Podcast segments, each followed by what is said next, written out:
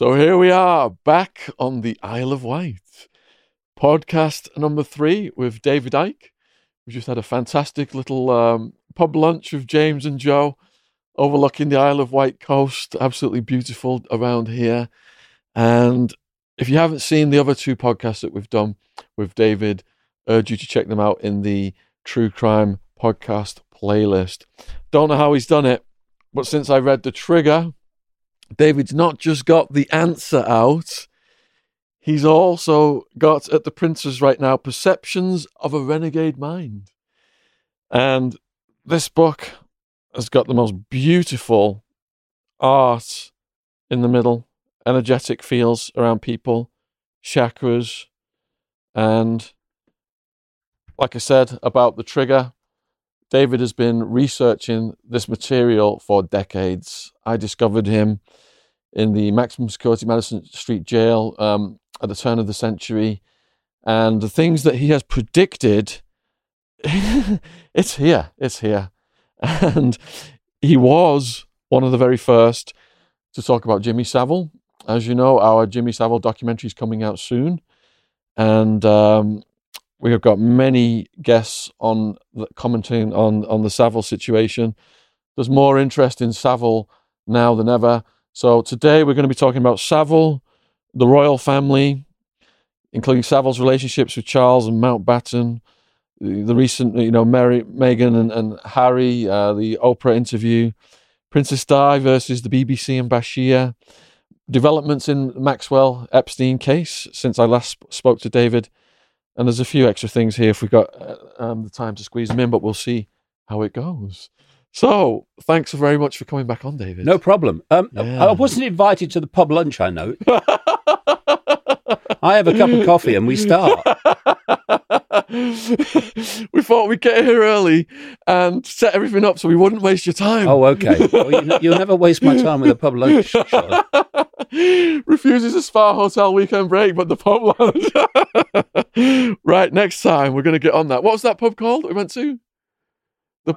The White, The White Mouse. Mouse. Oh, no, it well. Yeah, the chips in that place.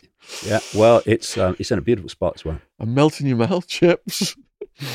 All right, so since we last spoke, then let, let's let's start with Maxwell because it's it's so contemporary. So we discussed the Epstein case, Prince Andrew's relationship, and you laid down the structure of how these networks operate. Now we've got the arrest of Maxwell. She's in the jail in uh, New York. What do you think will happen to her? Do you think she'll take a plea bargain or it will go to trial? Do you think that the big names, Prince Andrew, we've seen, you know, it come out about Bill Gates recently, um, Leon Black, who financed over 150 million to Epstein. Do you think all these big names will be protected? The Clintons, and she'll be just boxed off somewhere. Well, I think they'll do their best to do that. I mean, uh, they obviously didn't want uh, Epstein to get into a courtroom where all these uh, people that were abused by the ring um, had their their day in court to describe what happened and some of the people that were there. Um, but um, you know, there's there's many different strands of the story going. Um, for instance, it's been my contention now for a while that uh, we are looking at the the last era of the royal family. I, uh, you know, if you if you go back into history, royal families have served this what I call global cult very well, not least because through them. Um, massive centralization of power has been possible. So you know you you have a, a monarch, and the, the monarch says what happens, and the, I mean that's the ultimate centralization of power, and you had that for a long time. Um, and the royal family in Britain has served the cult very well. I mean it's it's up to its neck in the the paedophile and uh, and satanic rings of uh, of, of Britain.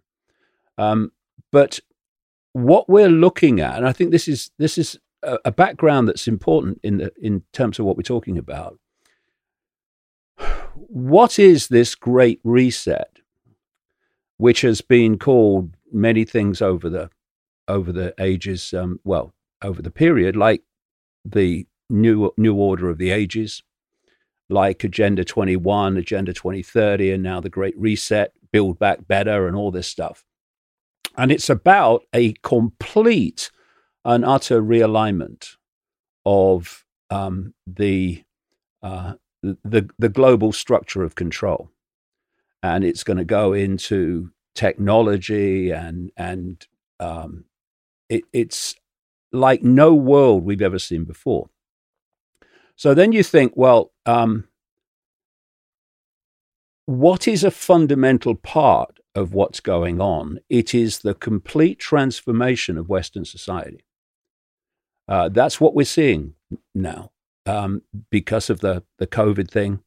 Um, and uh, and and many other things like the the um, the increasing transformation of the um, the population demographic demographics in Europe and in America. Western society is fundamentally being uh, transformed. So then you look at um, you look at the what what do they need to bring down to bring an end to Western society? So if you were if you were looking at a society which you wanted to transform, you would first look at the dominant racial group, the one that that that is the the foundation or has been anyway up to this point of, of Western society. And of course, it's the white race. If you wanted to bring down Asia, you wouldn't go for the white race. You'd go you'd go for the Asian race. Obviously, the the the the the, the predominant racial racial group. So, number one, we've seen this blatant attack on um, on white people, where, and this is the key, where you can um, say what you like about white people. There is no political uh, correct defense, none. Say what you like. Any other group, it's politically incorrect to say the same that you're saying about white people. Now, this is becoming so blatantly obvious in America, it's almost laughable with this white supremacy nonsense. And if, if you're pushing back on this agenda in any way, then you are a white supremacist, even though you, you might not have a, a, a, a racist um, cell in your body. So you see that happening. And then you, you, you look at you look at the history of Western society, and because of the history and where it's come from, it's been uh, interlaced with the Christian religion. Uh, you know, I'm not a Christian, I don't follow a religion, but even so, if you look at the fabric of Western society, look at the fabric of British society, indeed European society, American society, it's it's got the this uh, Christian religion going through it. So, um, if you wanted to pull the the bricks out of Western society, then you would undermine Christianity. Like I say, even though I'm not a Christian, we have to be streetwise and look dispassionately at what's going on and why, rather than you know come from our own point of view and bias. Um, and so you look again. You can say what the hell you like about the Christian religion. Anything goes, man. But any other religion, political correctness says that you are anti this, anti that, you're an ist this and an ist that if you if you criticize it in any way. And why I'm talking about this is because I'm coming round to the royal family. If you look at um, the fabric, say, of, well, the Commonwealth, yes, uh, to a, a, a very large extent, but you look at the fabric of Britain, the whole of British society is built upon the monarchy and the crown. We don't have a government, we have, or a people's government, we certainly don't have that. We have Her Majesty's government. We don't have an opposition party, we have Her Majesty's most loyal opposition. Uh, and then we have Her Majesty's Tax Office, Her Majesty's every bloody thing.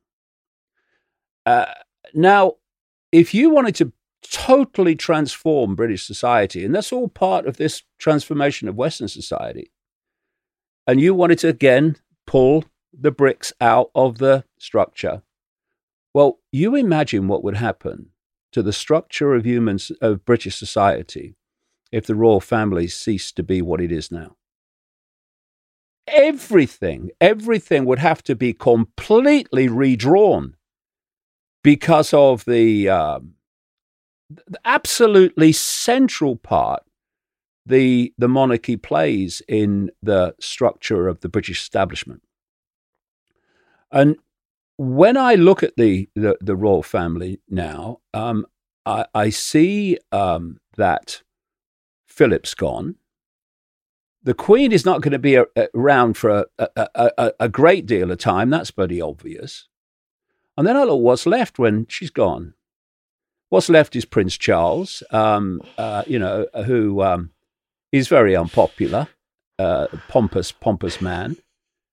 Then you've got the rest of them, you've got um, Prince William, who's you know he, he, he looks to me like he's had a charisma bypass. Um, then, th- then, um, then, then, where are you? You're into your your Edwards. You are um, looking at uh, Prince Andrew who, if he had a brain cell, it would die of loneliness. And and then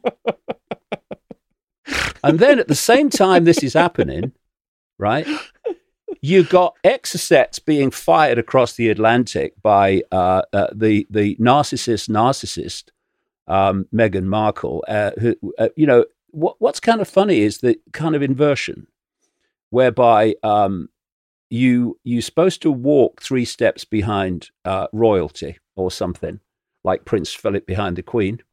Uh, but now we've got Prince uh, Harry who walks uh, three steps behind his missus from Suits or whatever show she was on.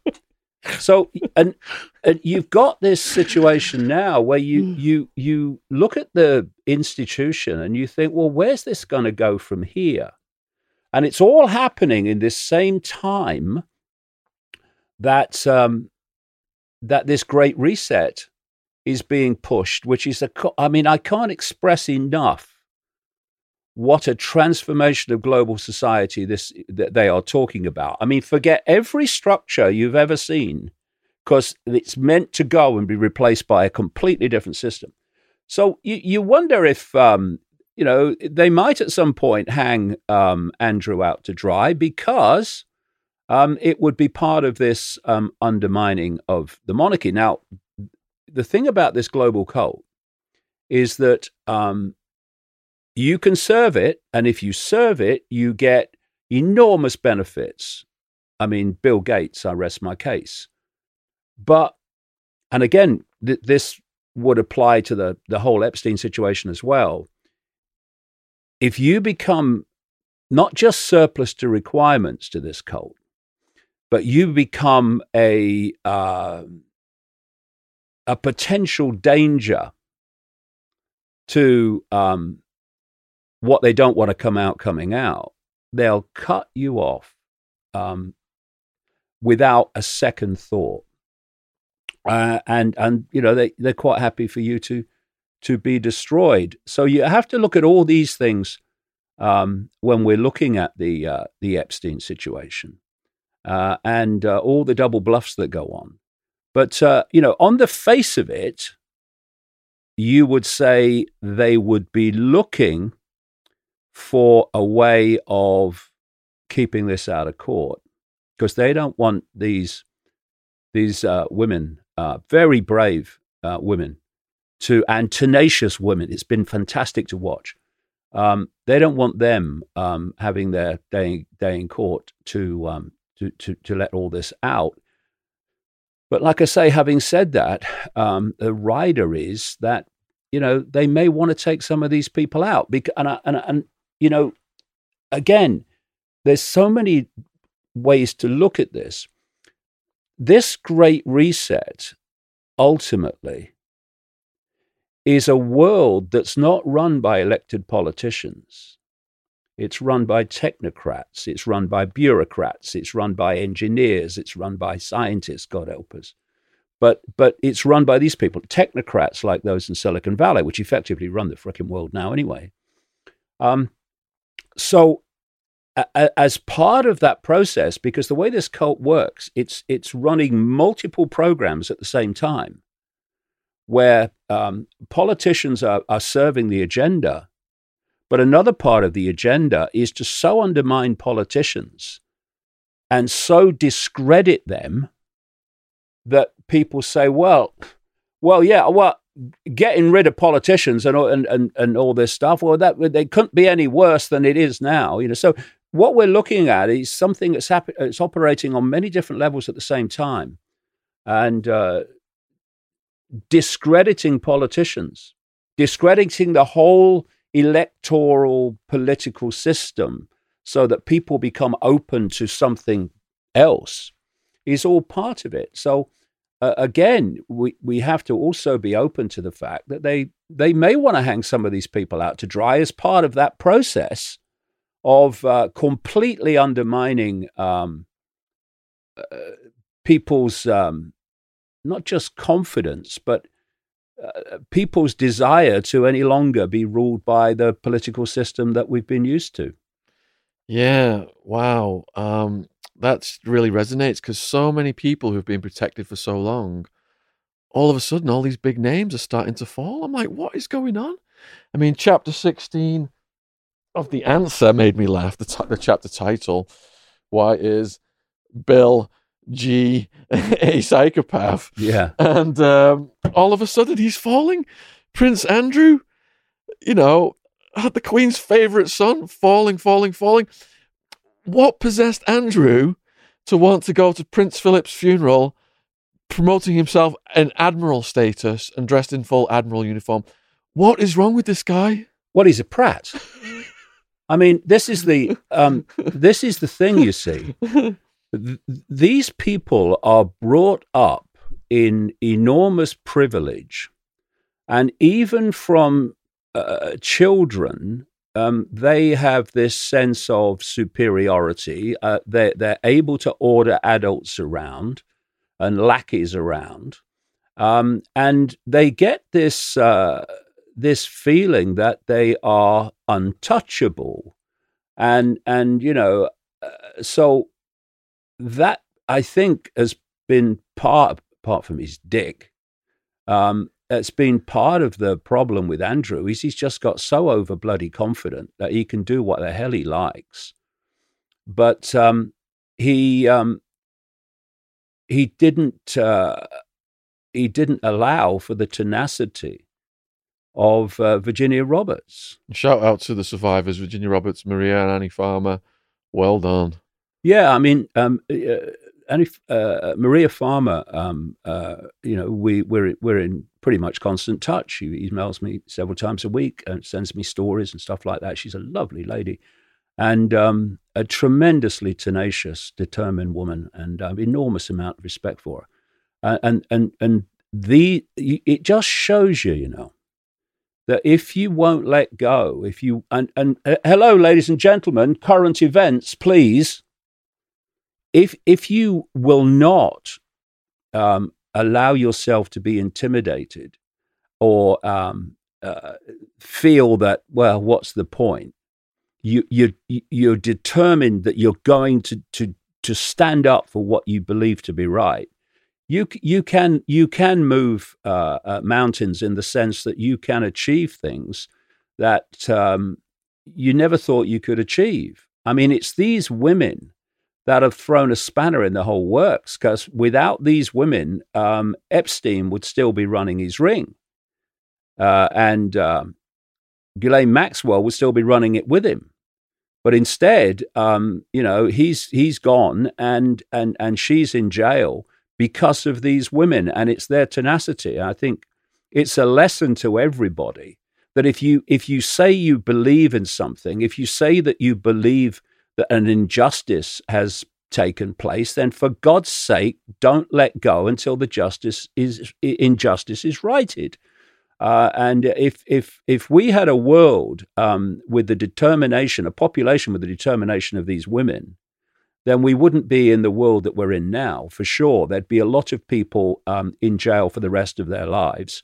A lot of people will have uh, uh appeared before Nuremberg trials, and your Gateses and all these other people would be um, obviously um, right up there um, uh, having it happen to them. And instead, uh, we've allowed um, we've allowed these uh, psychopaths to um, to impose their will on the world in a way that you know certainly in known human history has never been seen before globally.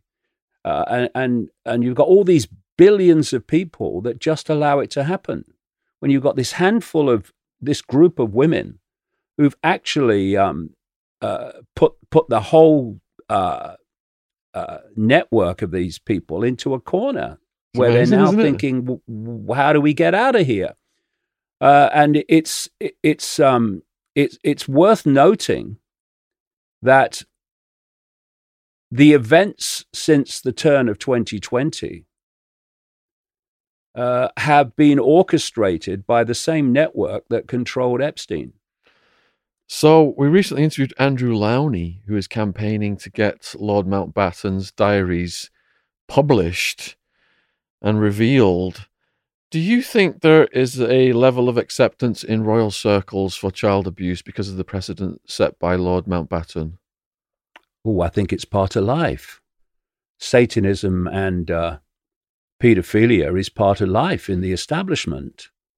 Um, you know, I know people made a lot of fun of me, and well, they have many times over the years. They're not laughing so much now, mind. Exactly. Um, when I was talking about the nature of the royal family and how they were into uh, Satanism and paedophilia, but they are.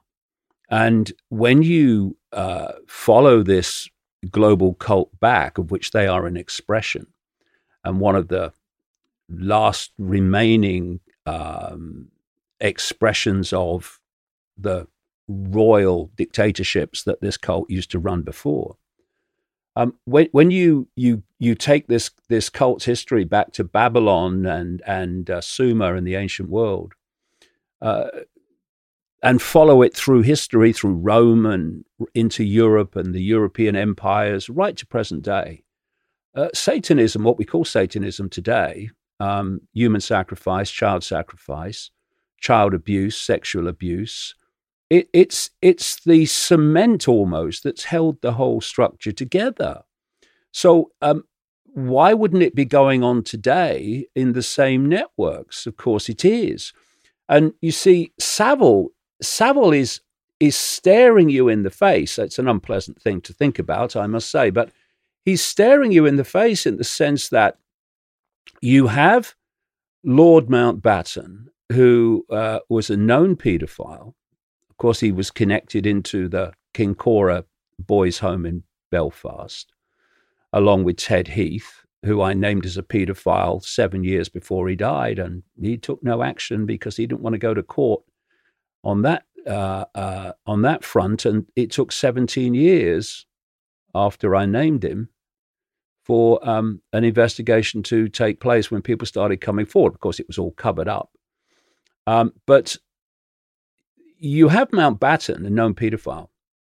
And then you look, who was it that invited Savile into the inner fold of the royal family? It was Mountbatten.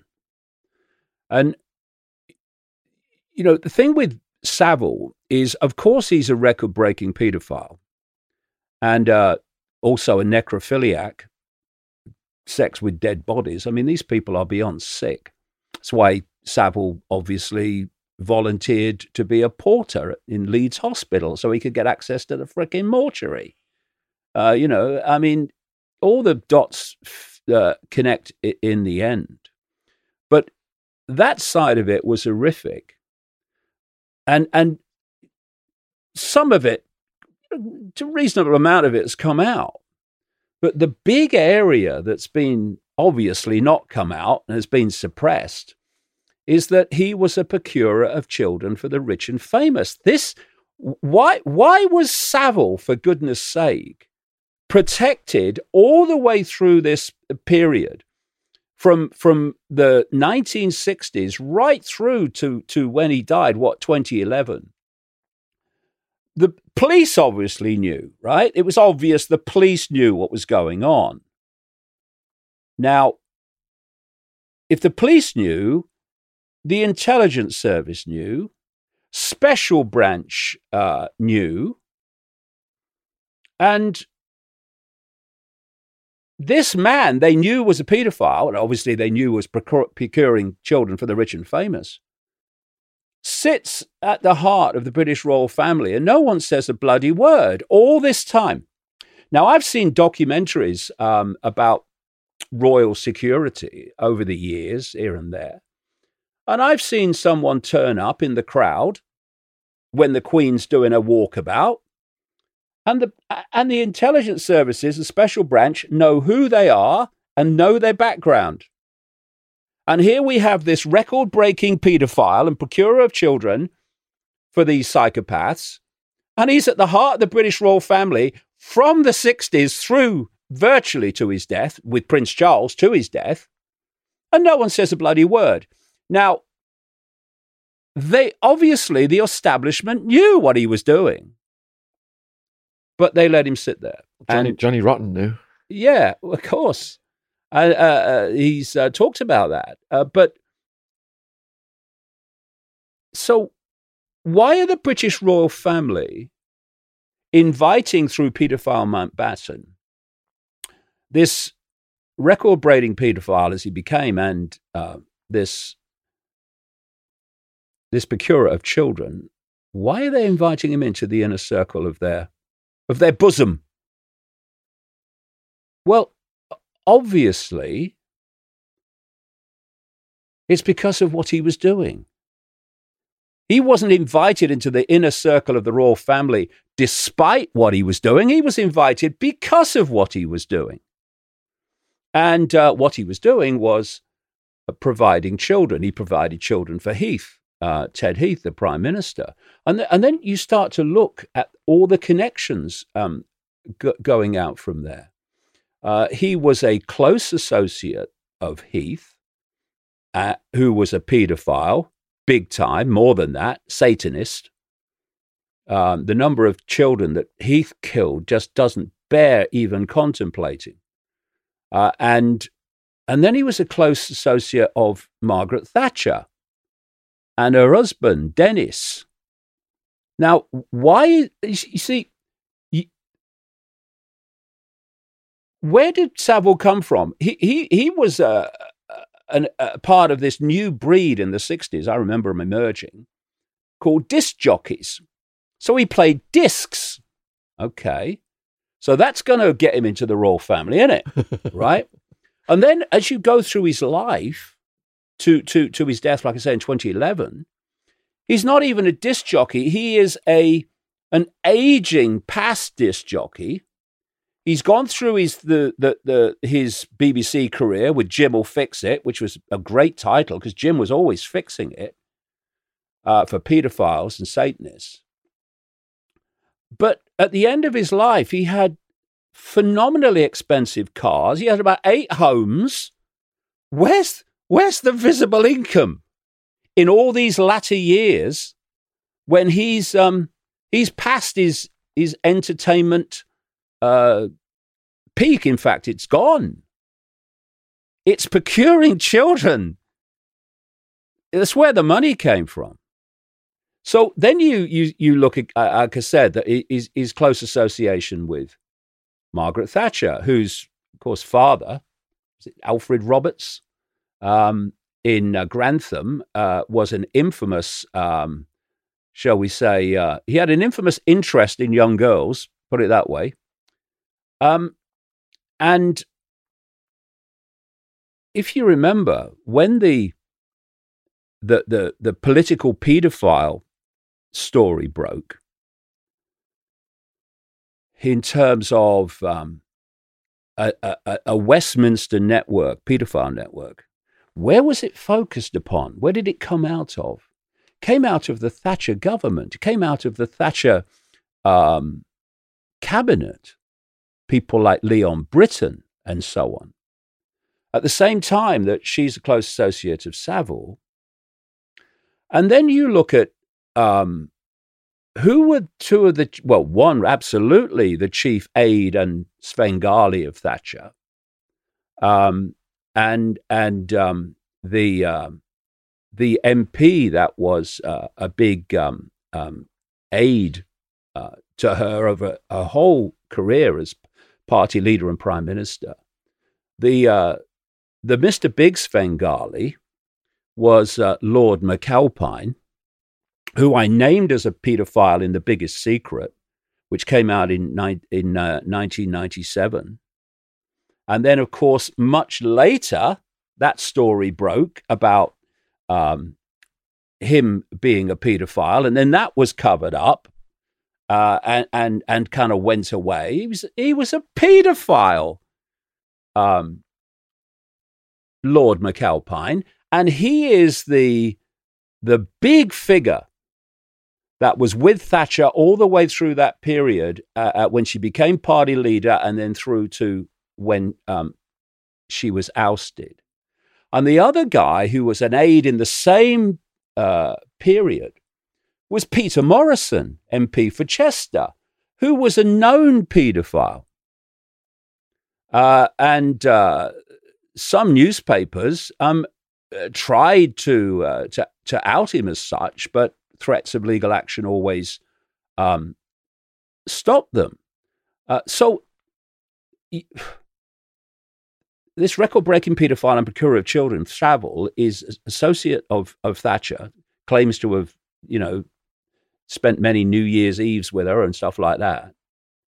At the same time, she's overseeing a cabinet that is the center of this, this Westminster paedophile um, story. Uh, and her two big aides were both paedophiles. I mean, hello, over here. I mean, what? and at the same time that's going on, Savile's in there in the inner bosom of the royal family. Uh, and um, what happened? I mean, what happened to the questions? Excuse me, uh, uh can I call you, Your Majesty? Is that all right, Mum? Yes. Um, what, why, why are you having this paedophile in the uh, inner circle of your family since the 60s when he was introduced by a paedophile called Lord Mountbatten to, to, to uh, modern times? What, why did you do that, Mom? Oh, Prince of Wales. Can I call you Prince of Wales? Um, why were you his basically a, a, a close mate of his all these years? Uh, did Special Branch never have a word in one's ear? No. But then when, you know, I, the research I've done over the years, um, the intelligence network is rife with pedophiles, too. Uh, and um, so they all watch each other's backs. And um, because they know that other people's backs are ultimately their back. And uh, so Savile prospered and, and did his horrors without um, being caught or prosecuted. Because if he went down, they all went down. But, you know, he, they were safe with him because he wasn't doing that under duress. He was doing it because he wanted to do it because that was him. And so they were safe with him. They didn't have to worry about Jim. Jim will fix it. Uh, uh, and uh, so he went to, to the end of his life unprosecuted for um, the horrors that he perpetrated. And this is how the whole system works. But like I said, um, the moment you become surplus to requirements or a danger to the ongoing agenda, a, a, a, a, way of stuff coming out you don't want to come out, they'll just they'll just um, they'll just cut you off and let you float away, or um, some some uh, something happens and you're no longer with us. You know, this is how it works. You're Epsteined. Yeah, but the the thing is that even today, Sean, um, these questions of the British Four family have to be asked. Okay, some time's passed, but so what? The same questions that have never been asked have to be asked. What was this record breaking paedophile doing in your inner sanctum for decade after decade after being introduced by a known paedophile? Charles, you must have known what he was. Don't tell me you, you didn't know. This was the thing. Oh, no, no one told us. Oh, come on, man. So why were you his mate all along when you knew what he was doing? Same as, as you, you, you would ask the question of Gates. Why were you continuing to be a, a, a friend and associate of Epstein when he'd already been prosecuted for paedophilia? Because it's a web, it's a club, and paedophilia and Satanism are absolutely um, the the cement that holds it together. Not least through blackmail. What role did Edwina Currie play in all of this, and what questions should she be asked? Well, I mean, Edwina Currie's um, note in her published diaries, I've got I've got the book at home, uh, just shows the callous disregard for um, the kids who are abused, because towards the end of the um, Thatcher premiership, uh, she um, gave um, a, a, role, a job, an official title to Peter Morrison. Peter Morrison, who all knew, they all knew he was a paedophile, likes little boys. That's the kind of code they use. Um, and and Edwina Currie wrote in this diary uh, of hers that at the time it was happening, she published obviously later, that she was concerned that, that Thatcher had given Morrison this role because um, he's, a, he's a known pederast, as she put it. So Miss Currie, you knew that Peter Morrison was a paedophile, and you said nothing, and you did nothing, and you put it in your bloody diary that you are concerned that, that Thatcher's made a mistake and it could come back to bite them because of the known nature of Peter Morrison. And then she says in the diary that um, the the chairman of the Conservative Party had asked Morrison um, about the paedophilia, and he'd promised to be discreet. So the chairman of the Conservative Party at the time knew that he was a paedophile. And we're asked to believe that no one knew about any of it. But it shows the cavalier, almost commonplace nature of it. Oh yeah, well, he's a he's a paedophile, but then again, you know, loads of them are. You know, it's just part of the, you know what actually isn't just part of it. Um, and the kids obviously have um, are way down the list of priorities, and it's still going on today. And and if you note notice when um, the story eventually broke, you know, and I, I was talking to people about this back in the 1990s. Is why I was able to um, to put it in the books, uh, like the biggest secret in 1997. Um, when you uh, you look at um, the way they covered it up, um, they uh, first of all uh, said we're going to have this inquiry because that that's the great thing. When you want to cover something up, have an inquiry and then you throw it down the street.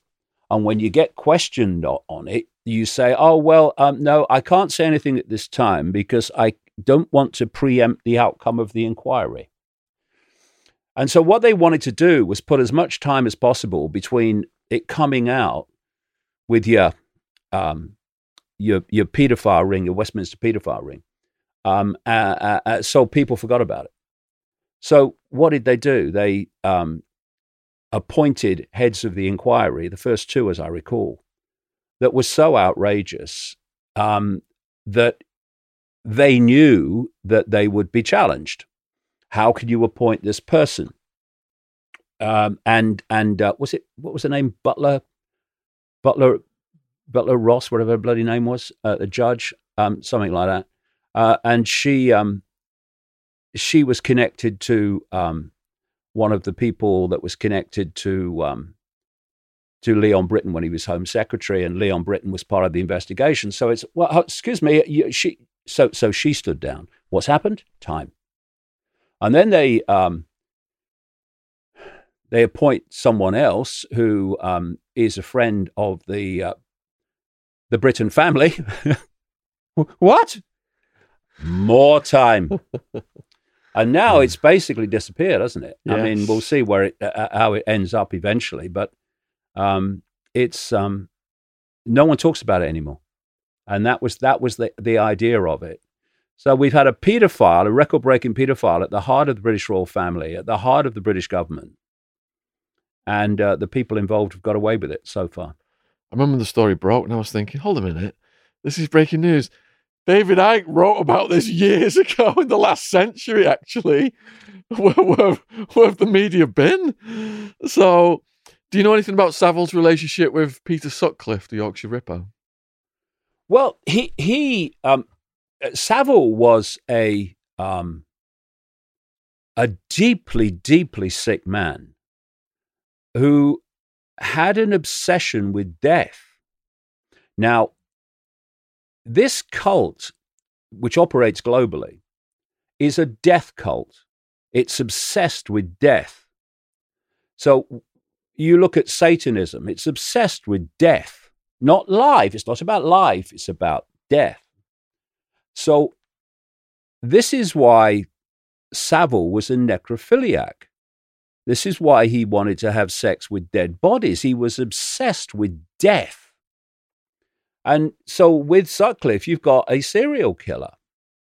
And, uh, you know, these people, they operate, um, if we go into the esoteric, um, in a, a very low vibrational field they that, that's why they do what they do. It's a very distorted, low vibrational field. I mean, I could talk about this for a long time. Uh, I kind of understood a lot more about it now. Um, and so, anywhere where you have this low vibrational energy, they will be attracted to. And this could be a place like a mortuary, or it could be a person who's associated with death. Um, and or it could be Broadmoor, the Broadmoor, um, obviously mental institution where so many psychopathic killers end up. And and one of the things that Savile did, of course, was get access to that place and and, and basically the, the run the run of that place. Just as he, he talked about having the run of Kensington Palace and the, the run of Buckingham Palace, he had the run of Broadmoor.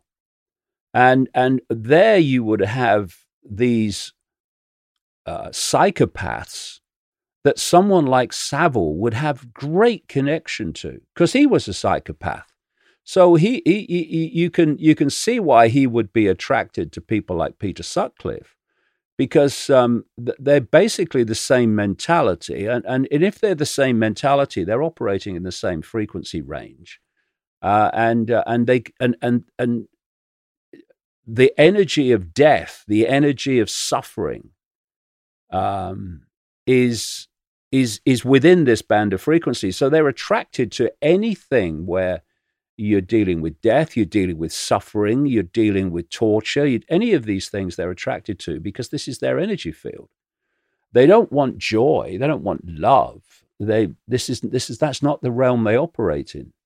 And uh, the whole establishment is basically, and certainly this global cult, is run by that mentality. This this is why, um, you know, Savile is is so relevant on so many levels, because when you see what has been done to global society since um, I'm trying to watch my words because I know you're trying to get this onto YouTube, and if I if if I talk if I talk directly about it, then YouTube, uh, of course, who love me, Um, we'll have it off in 20 seconds. Stephen Gillen sent me the link. He was so happy. Look at my David Icke interview. I clicked it, it was gone. Yeah, there, yeah. So the algorithm will be searching for this.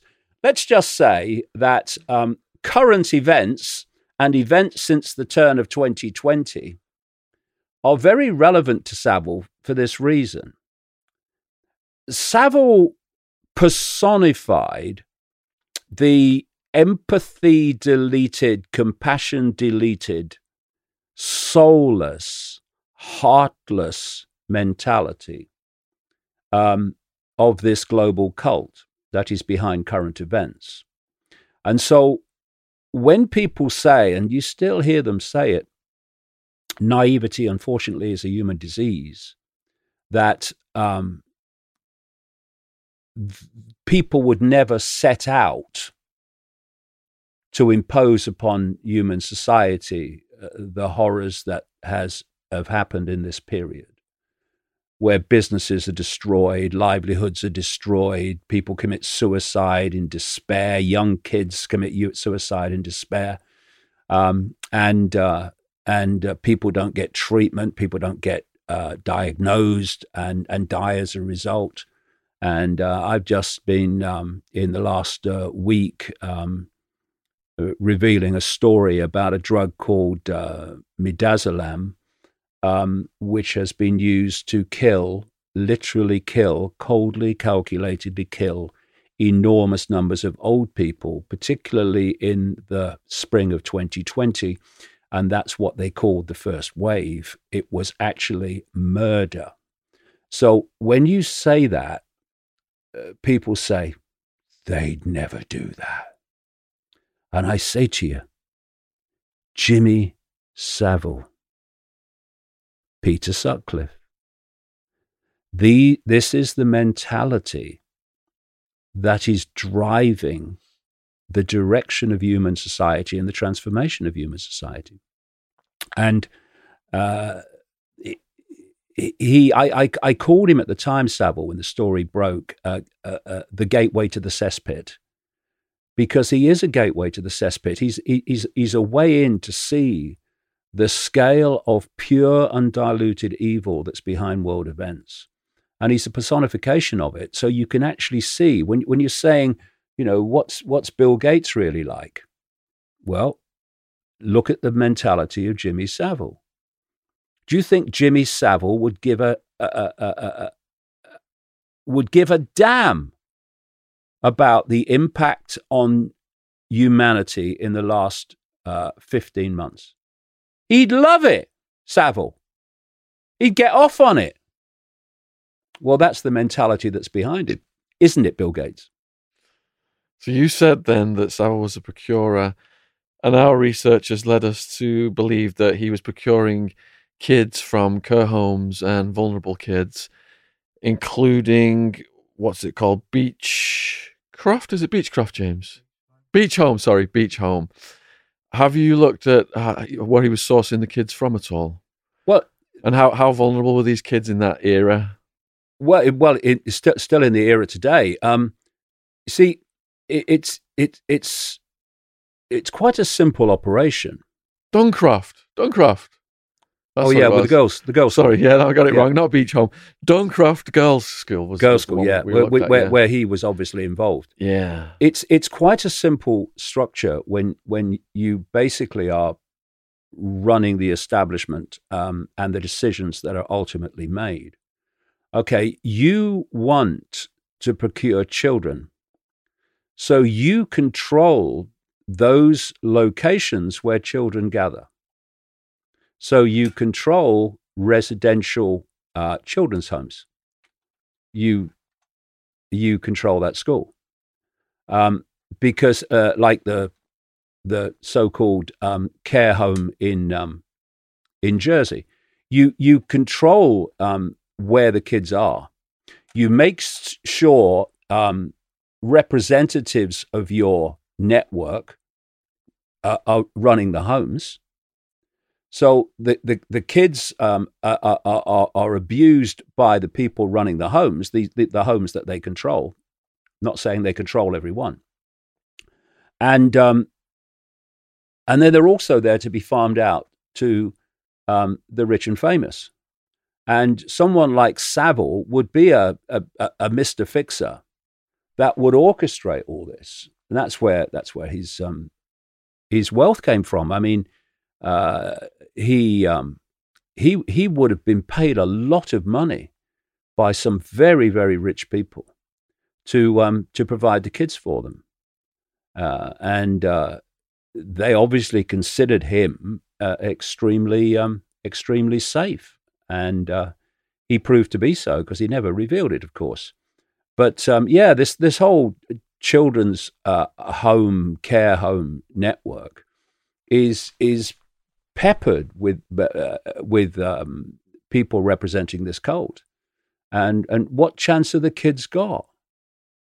You know, you look at you look at the vulnerable um, like I've just said with this, this drug midazolam, uh, during this uh, period of uh, 2020 uh, to present time, um, certainly in that key period uh, in the early part of 2020 and beyond, right through 2020, basically, um, the uh, the elderly um, in these homes and other situations were not allowed to have their family visit right? So they, they, had, ne- they had no one watching their back.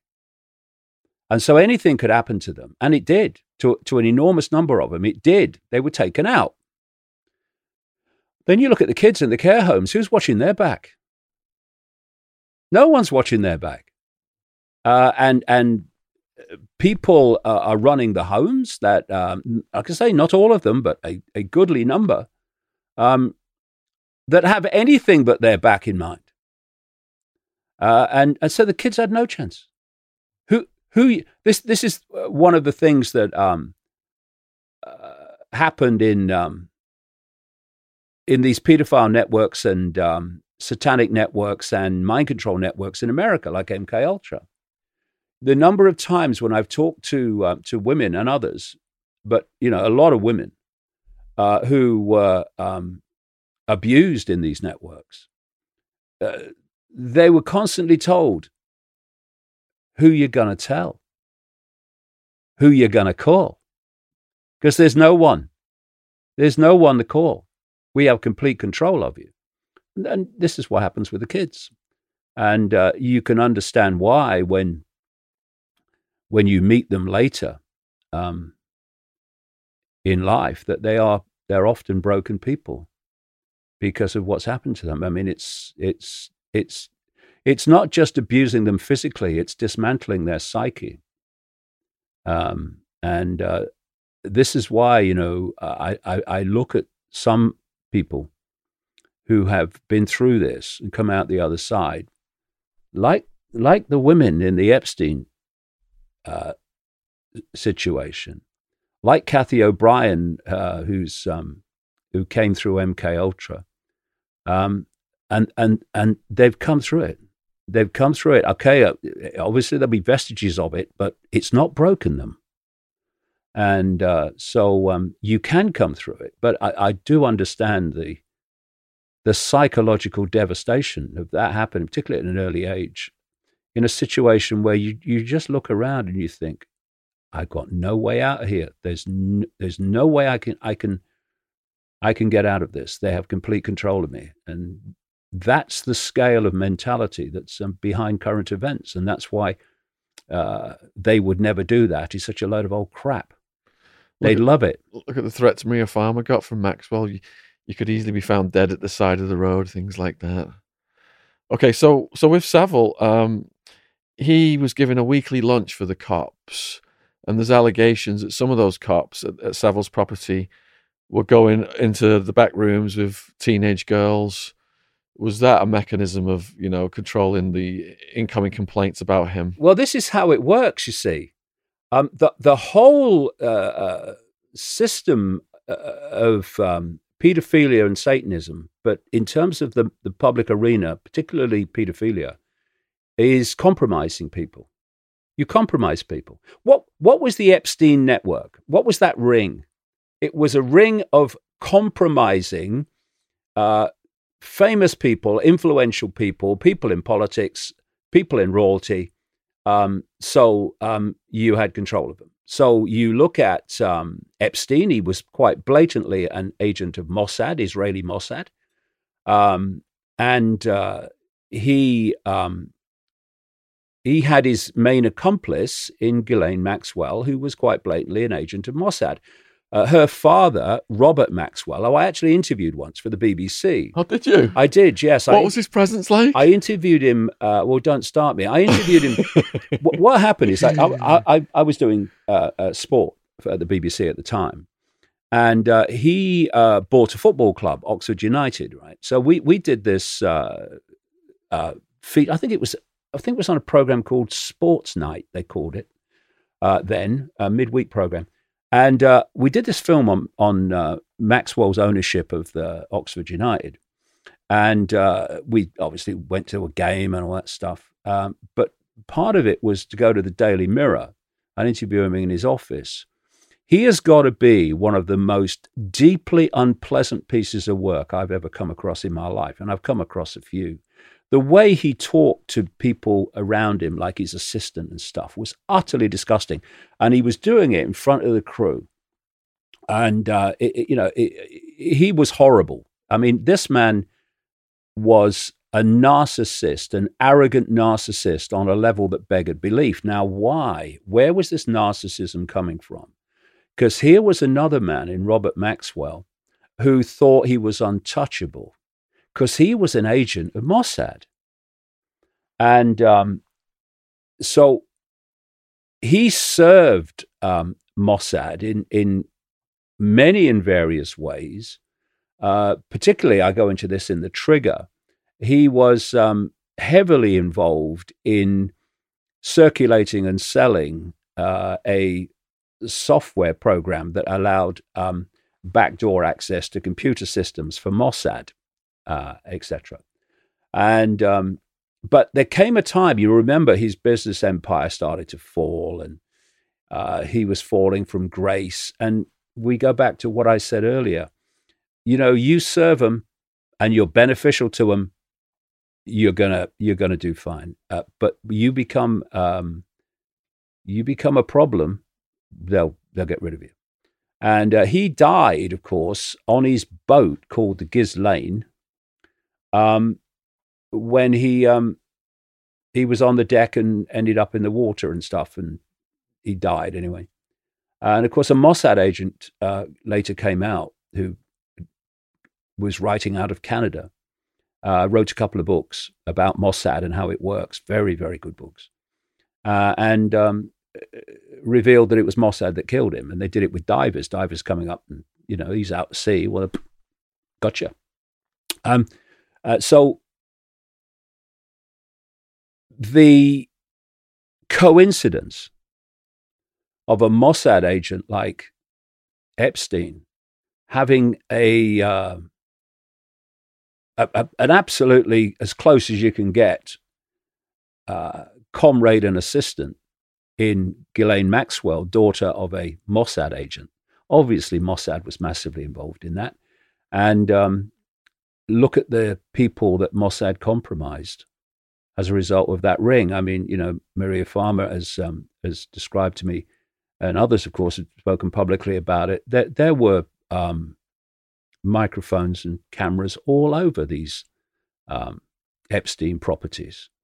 So once you once you were there, and you partook, they had control of you.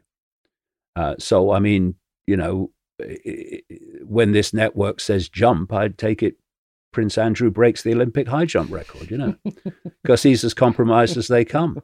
If they if they hang him out to dry and stop protecting him, then um, what impact is that going to have on the the reputation of the the royal family, who I think that when the Queen's gone, they want to bring down as part of this great reset.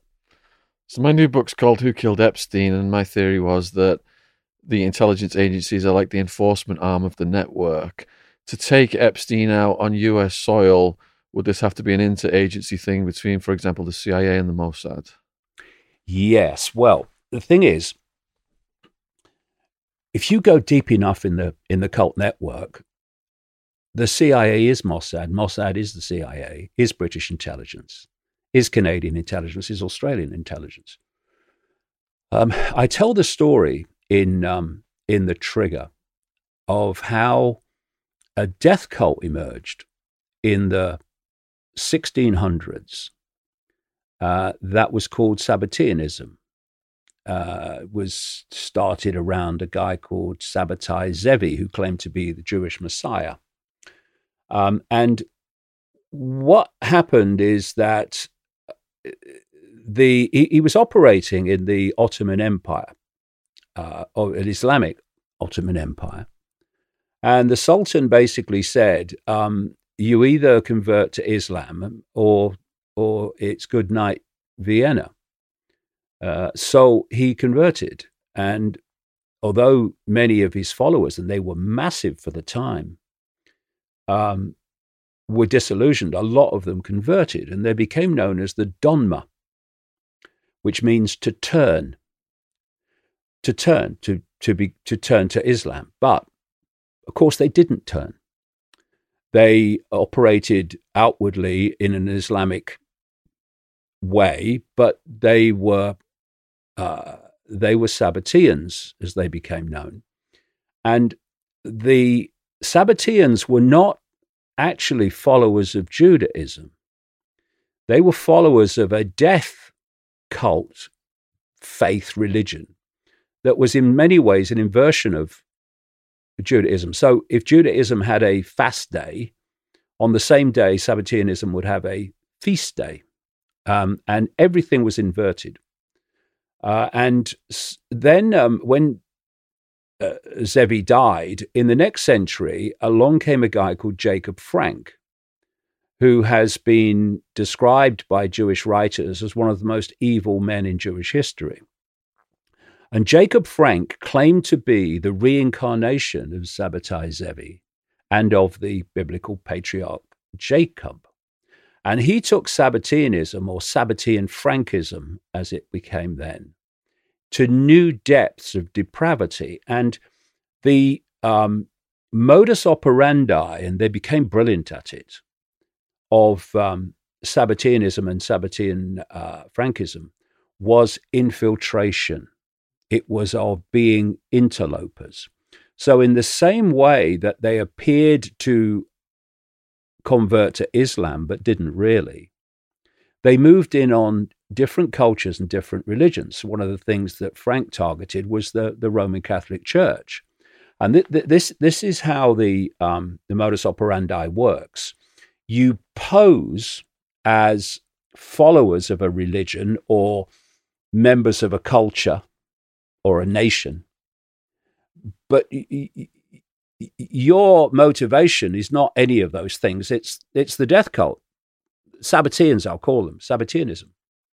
And what you do is under the front of the face that you're putting to the world, you you control the positions of power. And the people think you're one of them. This is how it works. So they took over the Vatican. Not they need to try very hard because that goes back to Babylon. That does um, the uh, the Roman Roman Church, and one um, strand of the Sabbatean death cult um, became the Saudi Arabian royal family, the House of Saud. Uh, Wahhabism, the extreme um, expression of um, of Islam uh, was created by a Sabbatean. I mean, this, this, this, this is nothing to do with, with Islam as a religion. This is this death cult that infiltrated it. And, and, and who um, is the, uh, the main base and funder of Wahhabism to this day, which expresses itself as, as Islamic State and uh, Al Qaeda?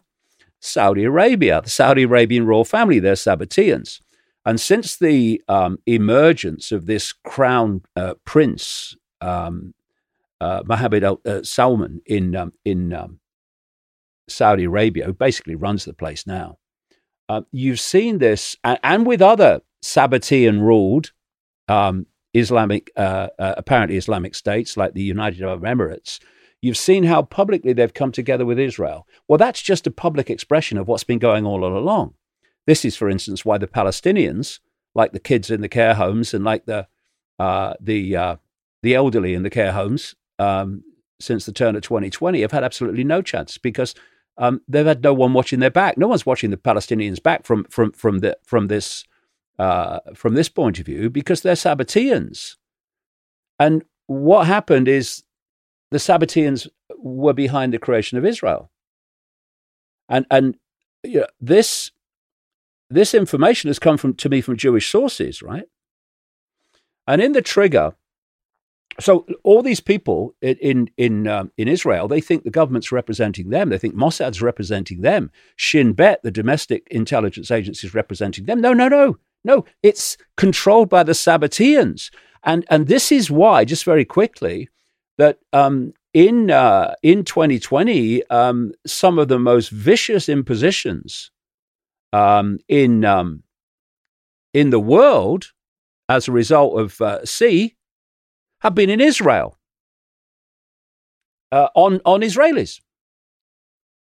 But there's a there's a chapter coming around to the, the, the question you asked. There's a chapter in um, the Trigger called Atlantic Crossing, and it tells the story of how after the creation of Israel in 1948, um, they started to move in on America uh, big time. They'd moved in before, but I mean big time.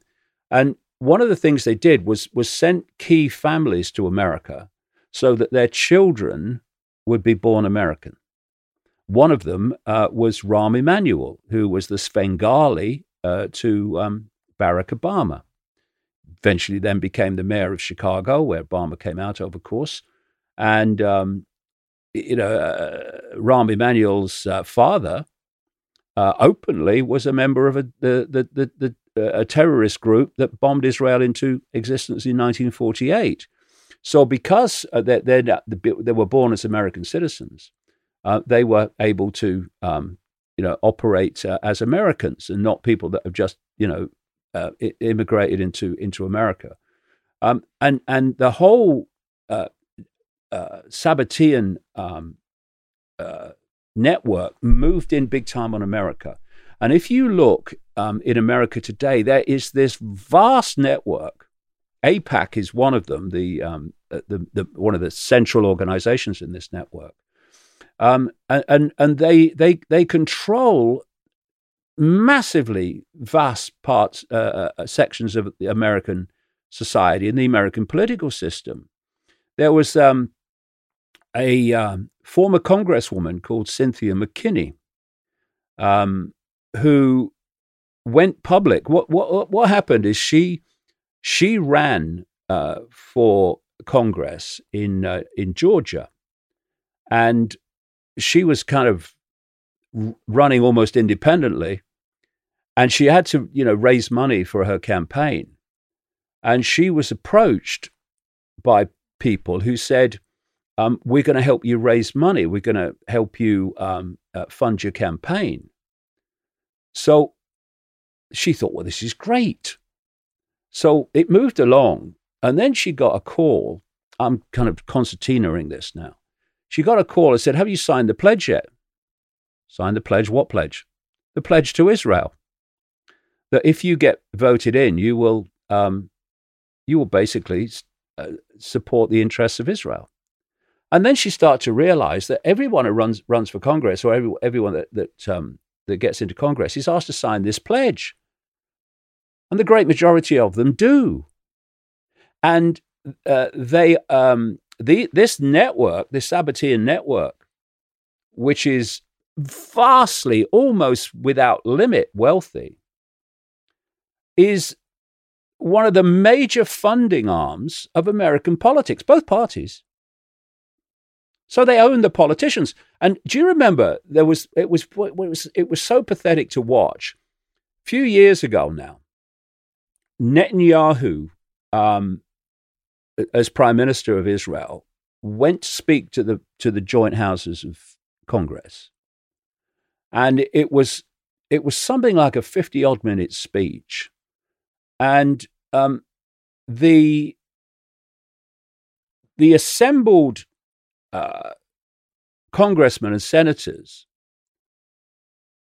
stood to give a standing ovation almost as many times as there were minutes in the speech. And as I said at the time, they must have had springs attached to their asses. Because the moment they hit the um, the seat, they were back up. It was extraordinary, right? And and so it's like you know, um, he he could have said anything. Eeny, meeny, miny, mo. Oh, right. That's what it was like. And that was testament to the financial control of American politics that this Sabbatean network has. Because, you know, uh, I mean, it, it, you've got a situation as we speak in uh, in uh, Israel where they're they're looking at Netanyahu, a Sabbatean, being um, being replaced, um, uh, but the people replacing him are, are, just different masks on the same face. So, in fact, he, uh, uh, if it's possible, even more extreme than Netanyahu. Um, so,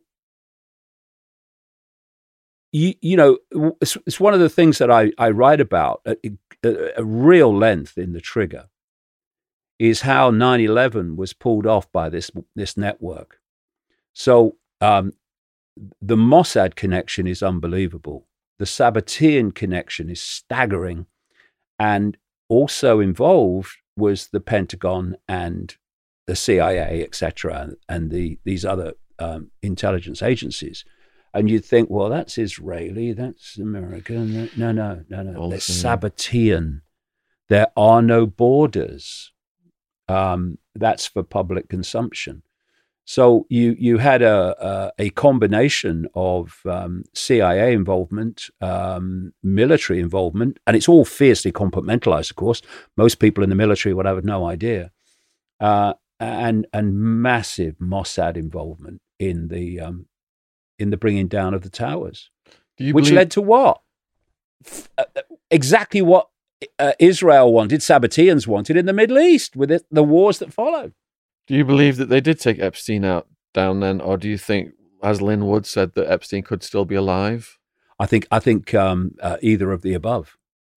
Um, you know, it depends um, on Epstein's association with the with the network. Really, um, if his association is extremely close, they might not want uh, wanted to, to have taken him out. If he's considered expendable, they'd have taken him out.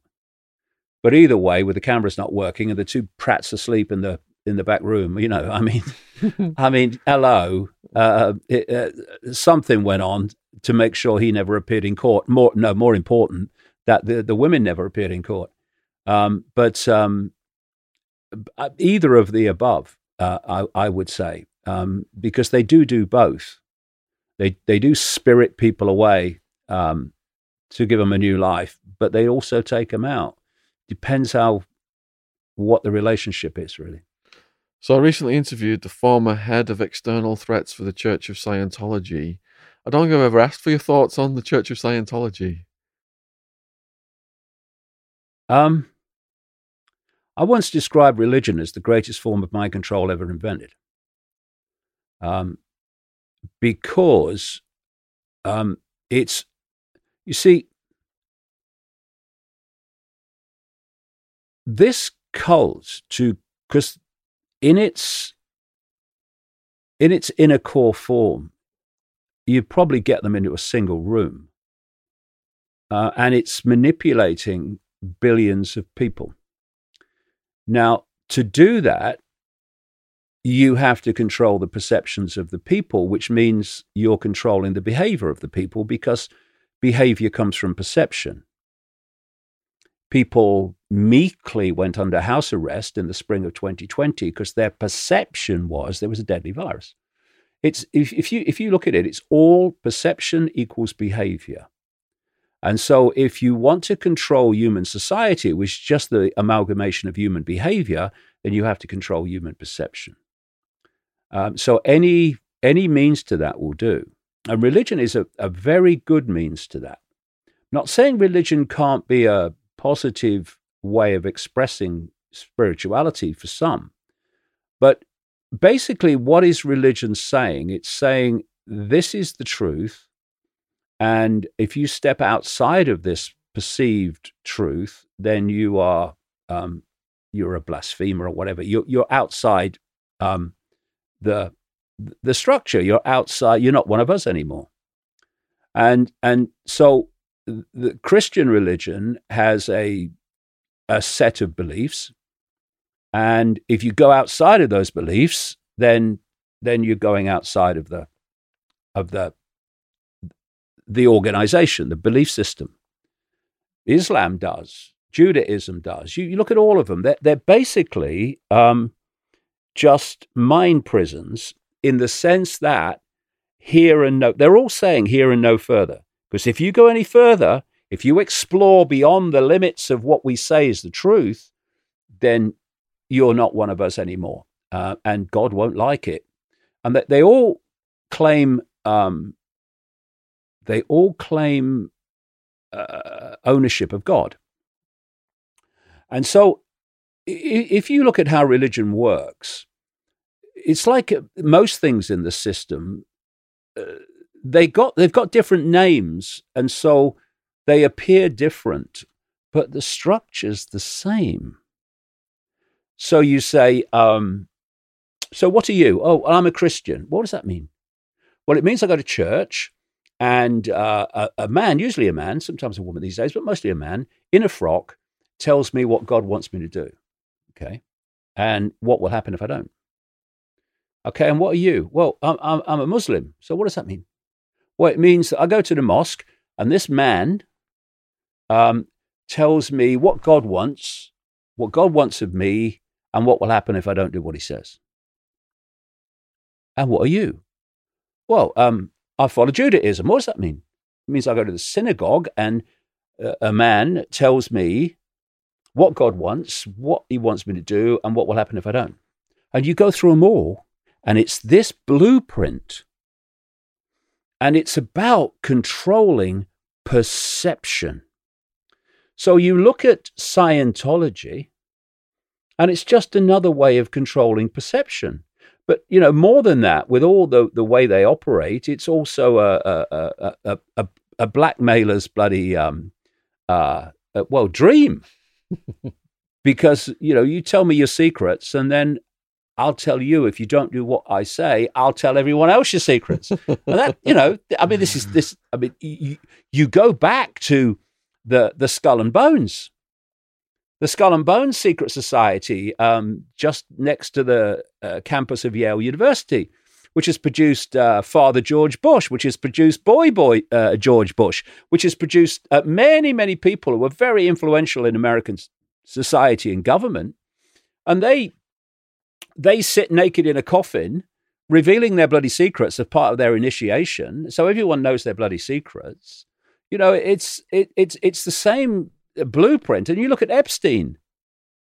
Epstein cameras, microphones. Now we know your secrets. In fact, we set them up. now um, we could reveal them to other people. Uh, but if you do what we say, maybe we won't. Uh, uh it, so you can see this this uh, um, this blueprint. So Scientology is kind of a it's a hybrid between the straight religion and the skull and bones. um, I, I, mean, you know, I mean, you know, even in the Roman Roman Catholic Church, you know, uh, uh, oh, welcome to confession, my child. Tell me your secrets, so I'll get off on them while, oh, while, while, while giving you absolution. It's mad, man. I'm not saying they all do that, by the way, but some of them, I bet some of them do. when you see what you see, when you see what's going on, I mean, you know, we've just had this story break, uh, Sean, about the 215 kids in Canada that have been found, the bodies. I'm interviewing Kevin Annett about that tomorrow. Yeah, well, yeah. well, yeah. Of course, uh, uh Kevin uh, uh, re- has revealed much about that in Canada, and uh, also, of course, he comes out of the Roman Church, so he, uh, the Roman Catholic Church, so he knows all about that, and in terms of what go, you know, what he's uncovered there. But the, then you have the Queen story, of course, the Queen and Prince Philip story from 1964. They visited that location, didn't they? Where the Kamloops. Yeah. Yeah. Uh, they they they visited, according to uh, um, a witness, or at least one witness who's no longer with us, by the way, um, and uh, that uh, they turned up. They were given the kids were given new clothes for the first time in ages, and and and then I think it was ten of them, wasn't it? Ten of them, uh, ten of the kids went off with the uh, the Queen and Prince Philip, never to be seen again. Now, again, you, you will um, have people who, because you, you you know, you know, one of the greatest forms of mind control. It's squeezing the sense of the possible. The more you squeeze the sense of the possible that people have, the more they'll dismiss what's happening outside their perceived sense of the possible because they can't believe it's possible. So you say to people about, you know, the Queen and Prince Philip being involved in this shite, um, which frankly is why they had Savile in the bosom of the family. I mean, please, hello. Uh, but most people would say, I can't compute that. I can't believe that because my sense of the possible won't allow me to encompass that as a possibility. But when you do the research, in fact, before uh, before we, we had the chat today, I, I was rereading parts of a book I'm I'm probably uh, uh, in many ways more proud of than any other I've written, called The Perception Deception, uh, which was written about uh, 20, 2012, something like that. Um, uh, in which I go into uh, all these aspects. I go into Savile and the British royal family's involvement in all this in great detail. Um, and you know, when you when you read the research, and I, I did, I remind mis, reminded myself of the of, of what I what I've written and the, some of the detail that I'd written because you write so much, and you know, um, uh, the, the, evidence is over freaking whelming that these people are involved in that. So so when um, a, a former child that says he witnessed it um, describes these kids going off with the Queen and Prince Philip and never returning. Um, it, it, you, it is within your uh, range of possibility because of all the information you've come across, uh, and you know, uh, it's the it's it's the manufactured image of these people, which throws so many people off the scent with they'd never do that. Oh, never. I, have um, I've had people say to me, you know I've met that Tony Blair. He was ever so nice." Oh, really? Well, tell the people of Iraq that, you know. Um, uh, so you, you can get a feeling about about people from the from the image that they have, and then you see what they're really like, and it's very different, very very different. I mean, Tony Blair. I rest my case again. What do you think happened to these 200 kids then that they recently found the bodies of, and how did they get away with that? Well, you, you basically uh, uh, control every aspect of what is necessary. Okay, so uh, you um, you control the home, the residential home. The, the Roman Church uh, again was behind that. Um, the royal family is an aspect of your network. Um, you control law enforcement at the level that decides if any inquiry is going to take place.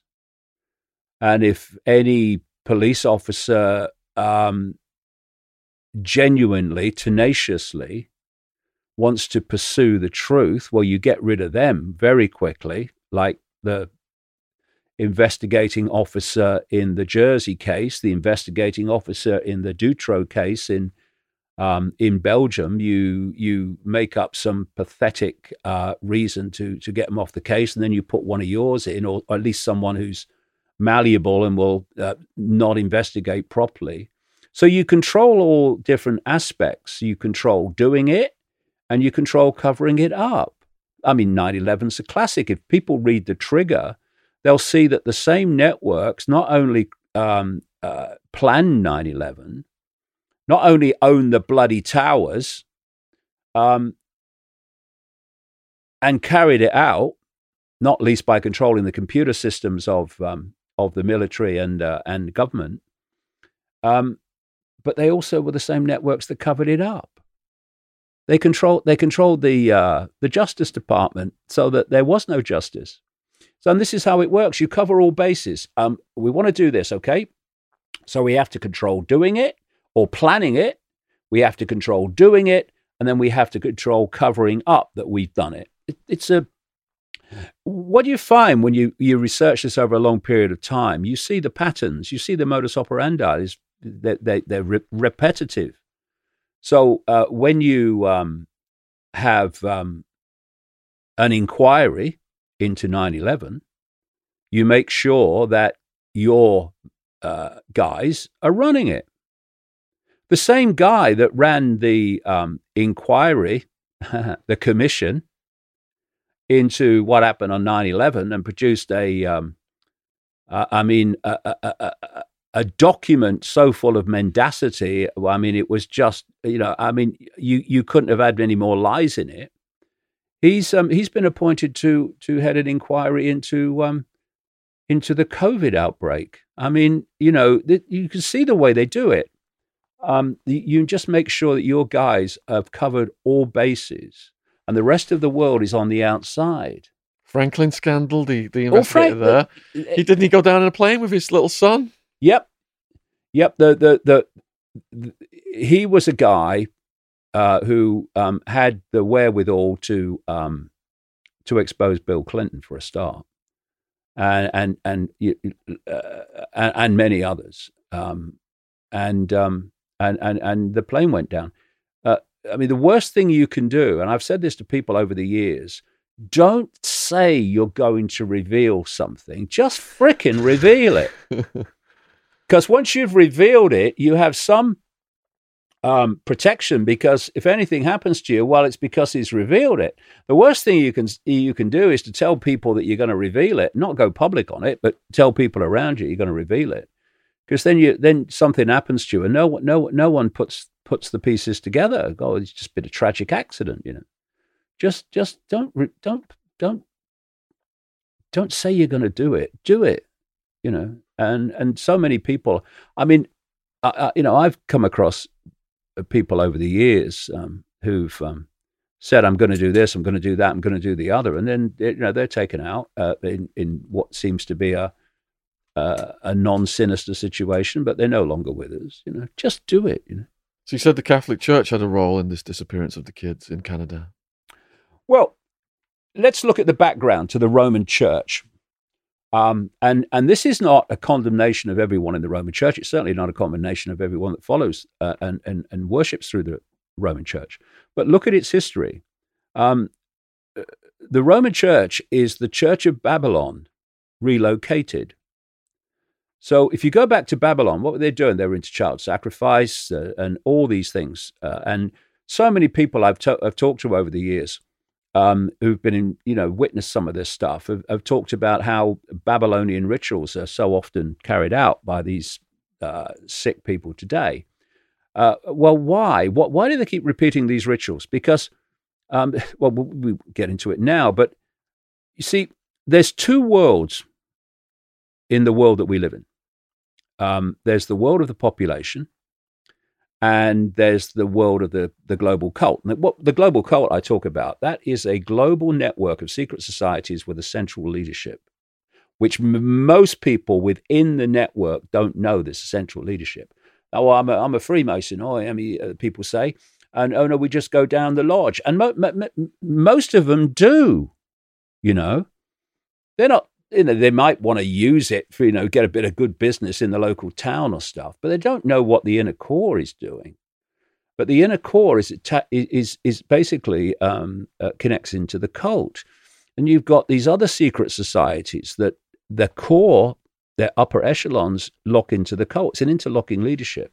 Of course, the more people you allow to know that, the the more chance there is of it coming out. So it's fiercely compartmentalized. I mean, when you're going up a, a secret society, you, you, you, go to the next level of degree when that level decides that you are worthy of that level. And so safe people go up and people they can't be sure of don't. You know, this is why the vast majority of Freemasons are in the bottom three levels of degree, the blue degrees. Um, so you have um, this uh, network, um, this this this cult, and the difference between the cult network and the general population is very simple it's knowledge. The whole point of the cult is to, uh, uh in the network, the compartmentalization, is to pass through the generations uh, knowledge that has to be kept out of the public arena because the, what they don't want the public to know. And, and basically, there's, there's two strands to this knowledge. One, obviously, is the, the new order of the ages, uh, now called the Great Reset. It's where this cult was, is been taking humanity to more and more centralization of power and destruction of freedom until there's total global control, the card that was played at the turn of 2020. Um, but there's another level of it, which is to keep the nature of reality itself from the population. Uh, because the reality, I mean, we haven't got time to go into it now, maybe another day, but uh, the reality that we're experiencing and the way we experience it is not the reality as it is. For instance, that's not solid. That's not solid. It appears to be. It's actually holographic. And, and, and, and, and um, the world that we think is around us is actually in here. It's, it's, it's like if you if you look at a computer and uh, it's decoding information from a Wi-Fi field, uh, we look at the screen, but the information as decoded is all inside the computer. It's not external to the computer; it's inside the computer, and it's the same with the the, the brain, the brain body. Um, uh, this world is within us. We experience it as outside of us, but it's actually within us. Um, and so the way reality works and how we interact with it, how it affects us, and how we can affect that, the public must not be allowed to know that because that gives them too much power to control and dictate their own reality. What, what they want to do is to keep that knowledge within the cult, indeed, the inner cause of the cult. And what they want the public to believe is the world is external, um, that um, there is empty space between us, that everything is solid and physical. And what does that tell you? That means everything's limited.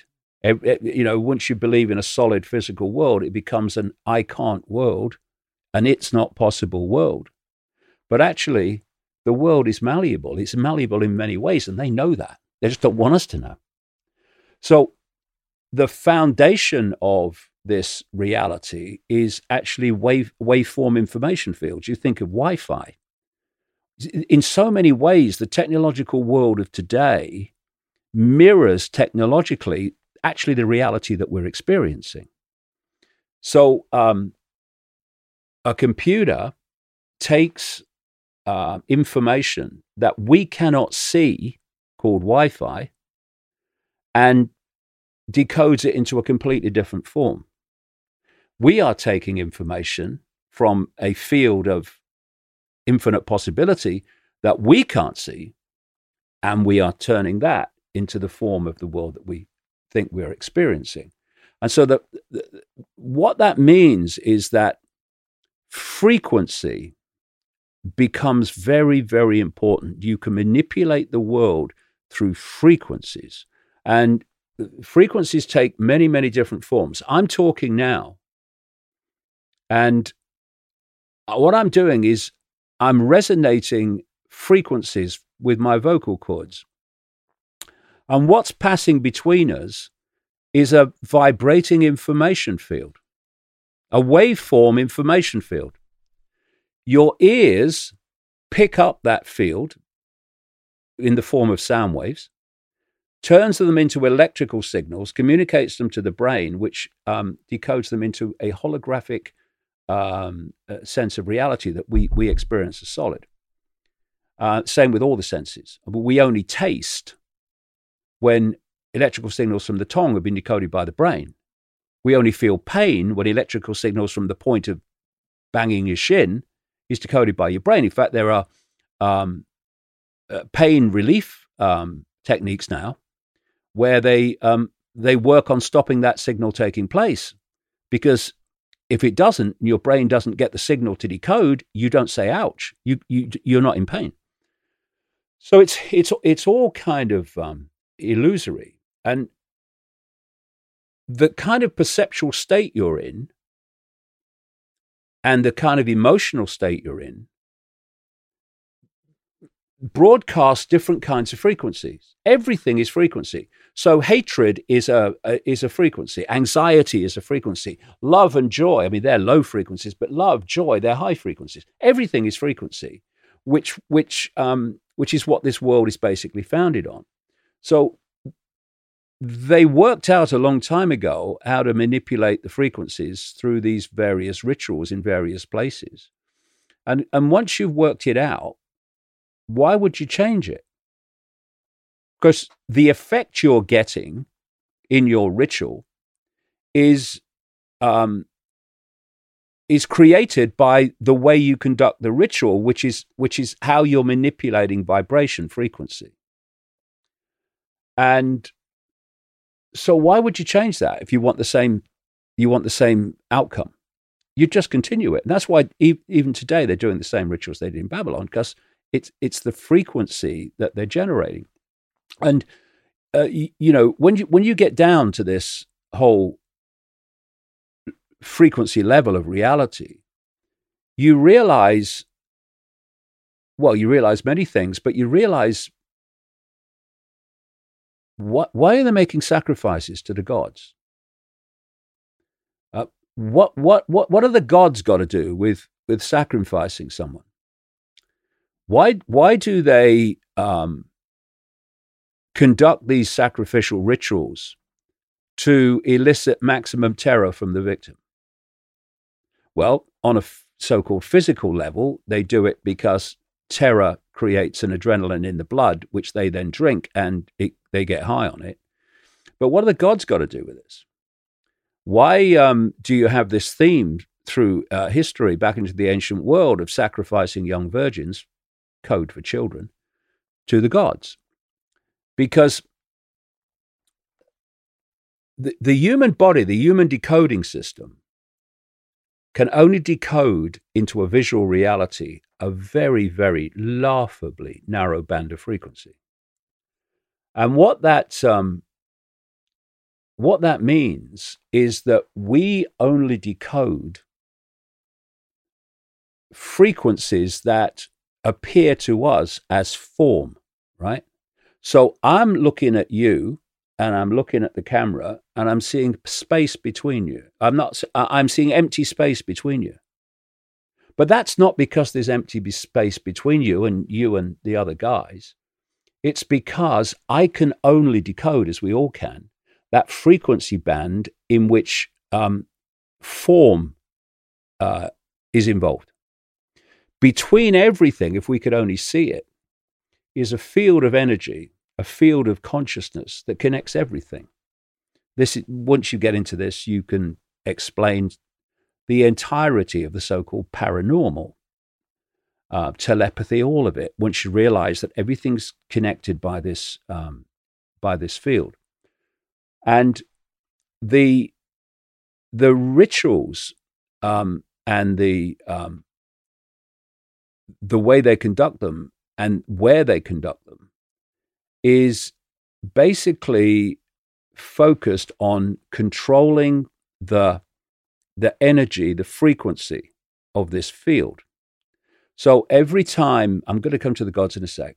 Um, every time you have a thought or an emotion, depending on the nature of it, its frequency, you're broadcasting its frequency into the field and you're affecting the field, right?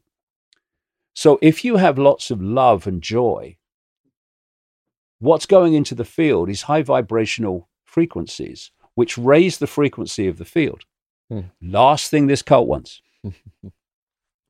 what they want is people in a state of fear, anxiety, depression, all these low vibrational emotional states, because they are then broadcasting that into the field and the field goes into a low vibrational state. And during through our connection to the field, it brings us even more into a low vibrational state. And that's where they want humanity in these low vibrational states because we have um, we have the potential to connect with enormous um, swathes of consciousness, well beyond the five senses, and to bring that wisdom, that insight, that intuition into our perceptions. That's the last thing this, this cult wants. It wants people absolutely locked and entrapped in the five senses. Um, and therefore disconnected from expanded states of consciousness where you can see things. See, the five senses see exactly what I'm describing. They see individual form and empty space. So everything is apart from everything else. But when you go into a higher vibrational states, you realize that this field exists and that actually we're all one. And when you realize we're all one, it's, it's much harder to create division, to divide and rule. When you realize that ultimately we're all the same consciousness, just different expressions of it, different points of attention within it.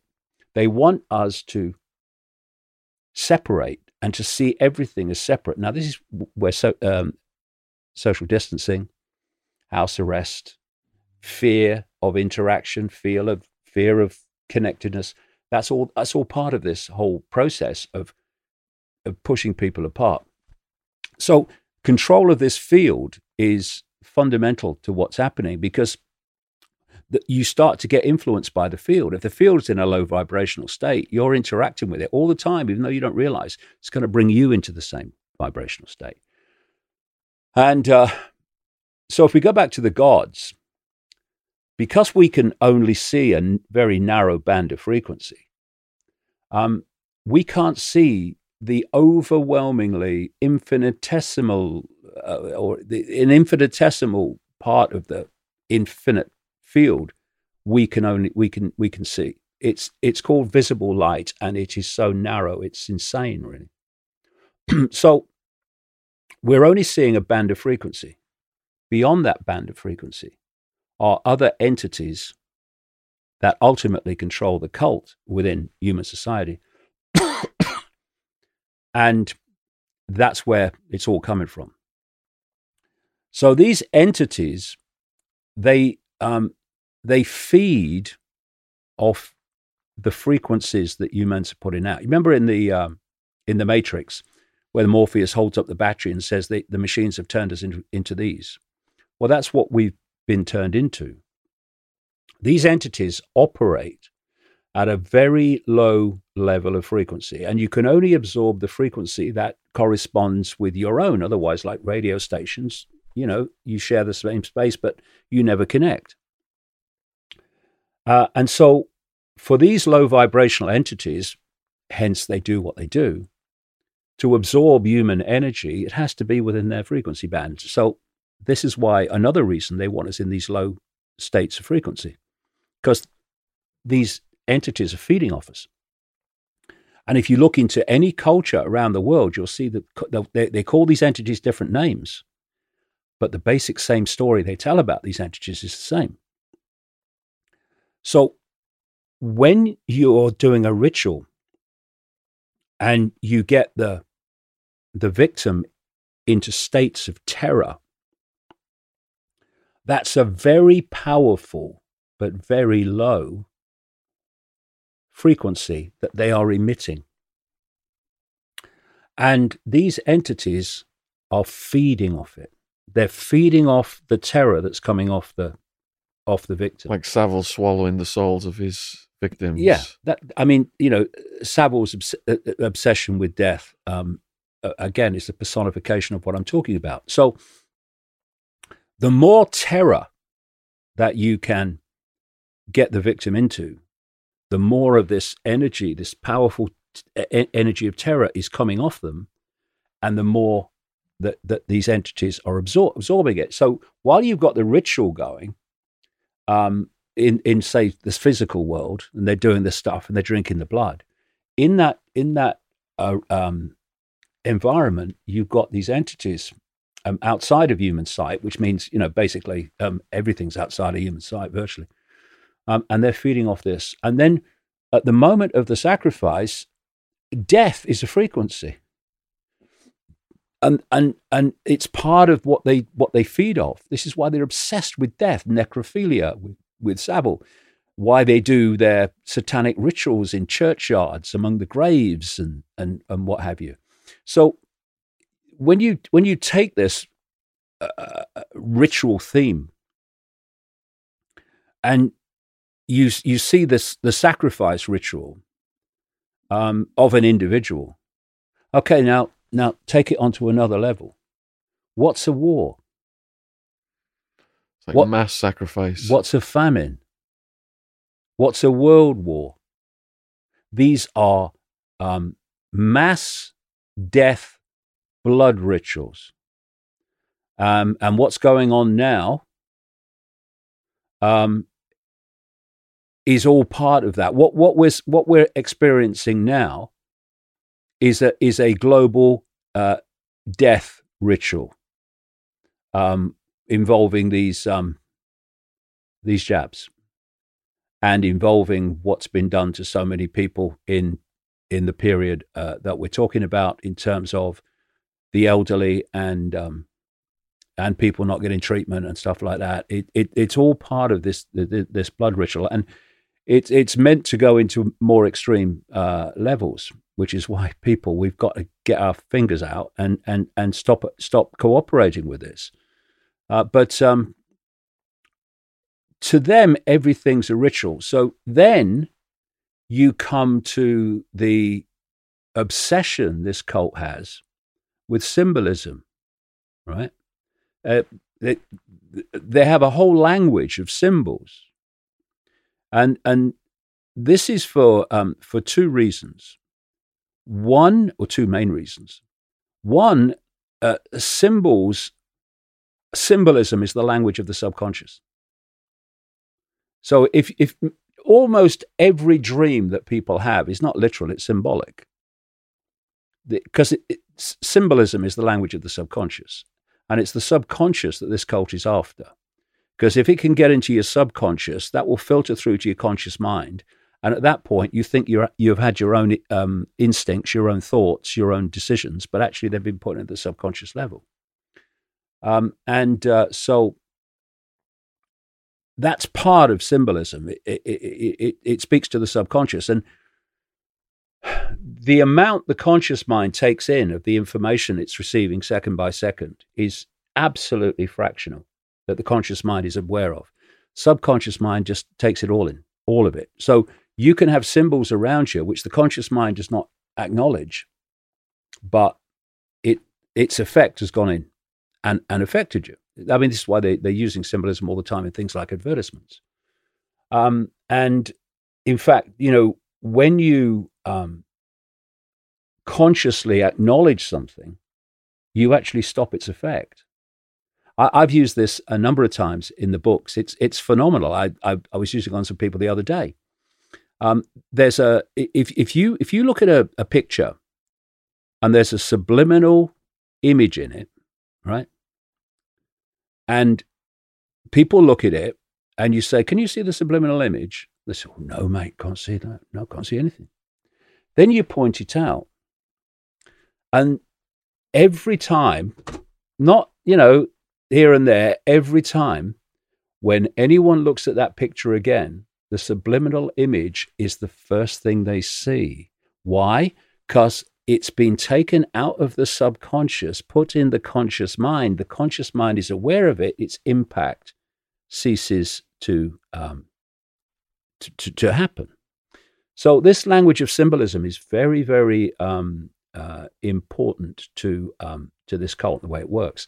The other thing is that in the way that consciousness works, what something represents and has been created to represent generates the frequency of what it represents.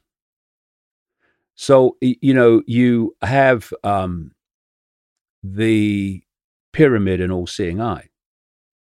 That represents human control. It, it, it, and, and, and it generates the, because it represents it, it's generating the frequency of human control.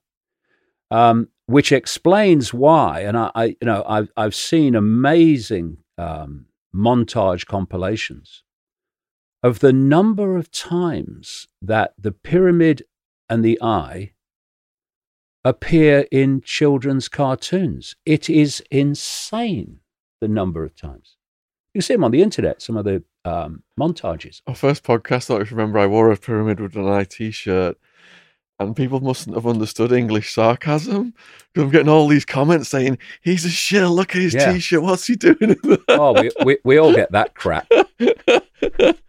I was walking, I was I was one on, on one of the London marches recently, uh, you know, against the, the, the lockdowns and for freedom, and, and people were wonderful. They were fantastic. Uh, They're such a love, lovely people. That's a lovely energy. I mean, a totally different consciousness that you find among those that have bought it. But this one lad, he's only quite a young lad, he came up to me. He said, "We know you're a Satanist, right?" and I'm looking at him, thinking, well, that's the first time I've noticed it. You know what I mean? And you you wonder where it's coming from, and and you you kind of um, you spend thirty years uh, um, taking shit to get this stuff out. Uh, what what you've said is planned turns out to be true, and then people say he he's controlled opposition. right? I mean, I mean, you know, I mean, you wonder sometimes. I mean, I, I can um, I can understand why people that just get their information from from the mainstream uh, why they bought this crap, uh, and therefore their behaviour has followed uh, what the cult wants. But people who claim to be in any way enlightened, some of them, some of them, you wonder. I mean, it's I mean, it's even worse when you know a bit and and and you come out with this absolute garbage. You know, I'll tell you a quick story about about, about this. Years ago, I've been in three Masonic temples in my life. right, one was bizarre. Um, well, they were all bizarre, really, but one of them was in Birmingham. Right, so there's this new age in those days. That's the only people I, I could speak with. It was the new age, right? So they had this new age festival at this um, at this place, and uh, you know I was driven there. I didn't know where it was. We go in, and um, I, I walk in the door, and I realise there's no freaking windows, right? I said, "What's going on?" I said, "Oh, it's a Masonic lodge, right? They've, they've this, this lodge has hired the the place out for this um, uh, this New Age festival. In fact, there was a guy who had a, a stall there called Ron Saunders. I interviewed Ron Saunders a long time before for the BBC because Ron Saunders was the manager of Aston Villa Football Club when they won the European Cup. So I kind of knew him from those days, and and there he was. He he he'd found spirituality, right? So he, he was there as well. Um, and, there's a lot of people there, and and I did a speech in this big, this big Masonic, uh, area. This this you know like the biggest part of it. And instead of having the um, the black and white like you know floor with the tiles and stuff, it was a black and white carpet. You know, so I, and I'm standing there. There's one or two Freemasons just turning up. They're they're on the balcony, and I'm talking about the way that secret societies are manipulating human society in in the Freemasonic lodge. It was freaking bizarre. Anyway, what one of the things we did because I wanted to look around it is where you know when we had found a time we could we could slip down. We slipped down in uh, in into some of the they were quite small actually.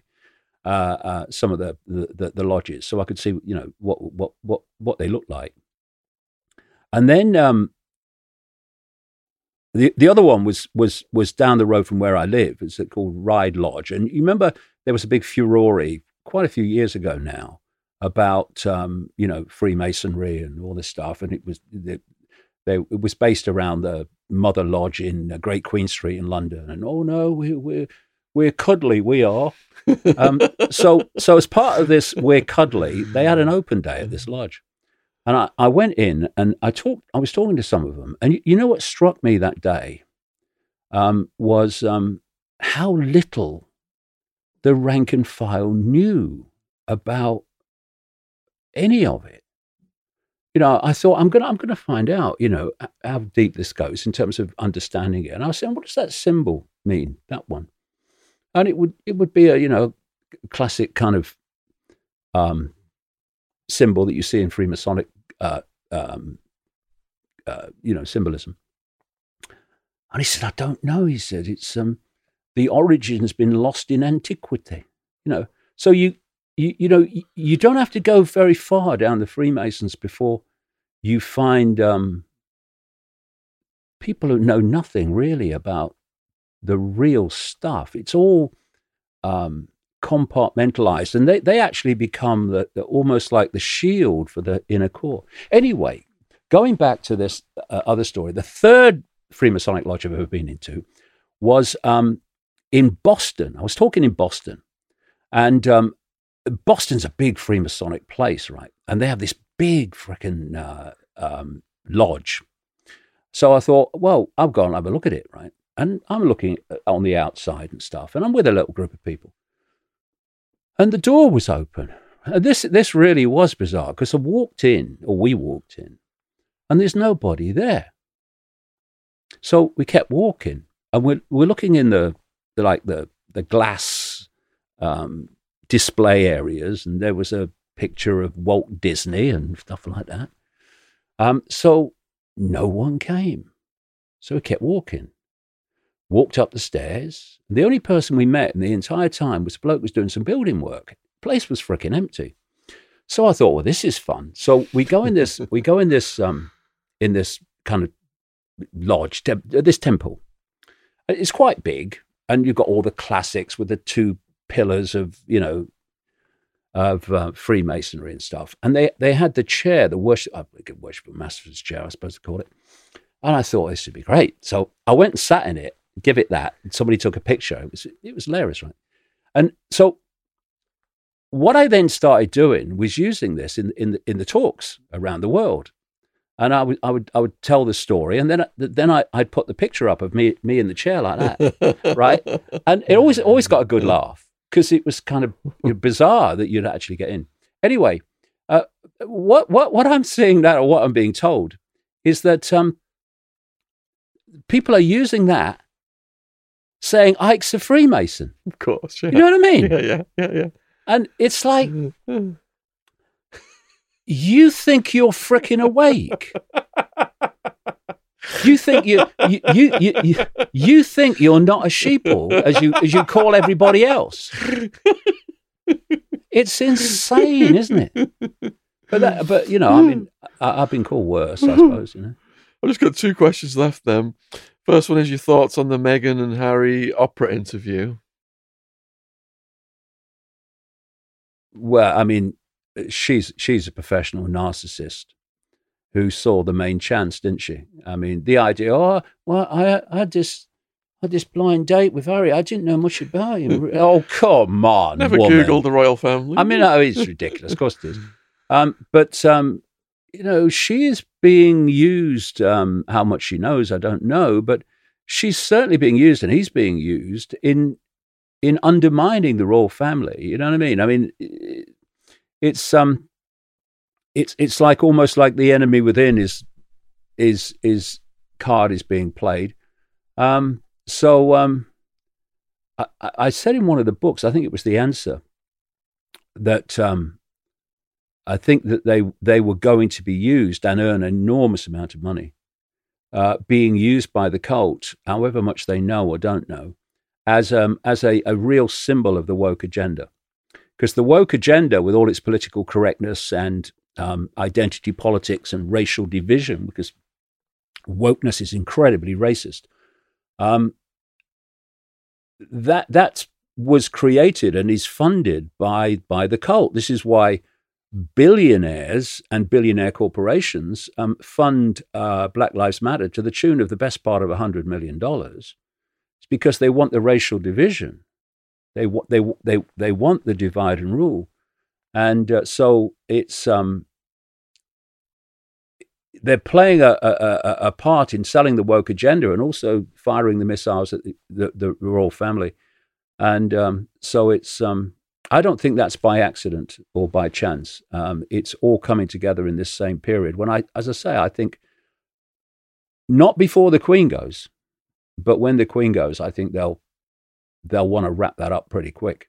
Uh, not necessarily that the royal family will disappear, but it, it, it, its its its role in society uh, and the structure of society will fundamentally will fundamentally change and die out. What would you say to someone who's unsure about the existence of UFOs? Do you think there will be contact with aliens in the future?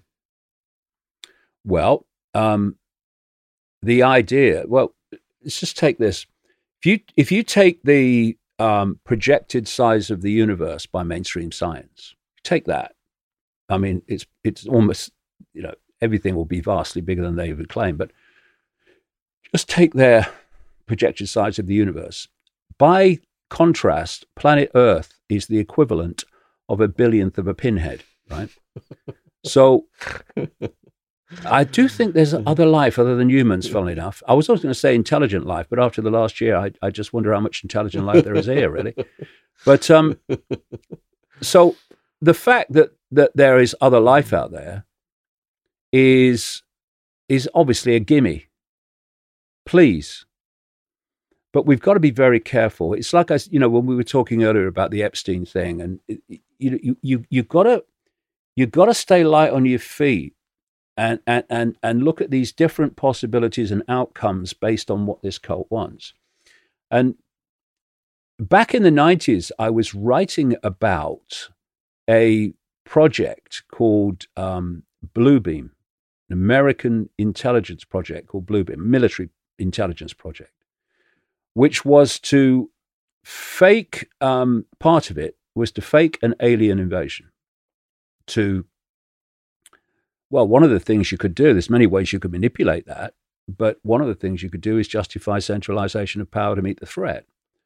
Um, it, there's other ways you could use that too, but anyway, it it it it creates a situation which is which is v- has great potential for global manipulation.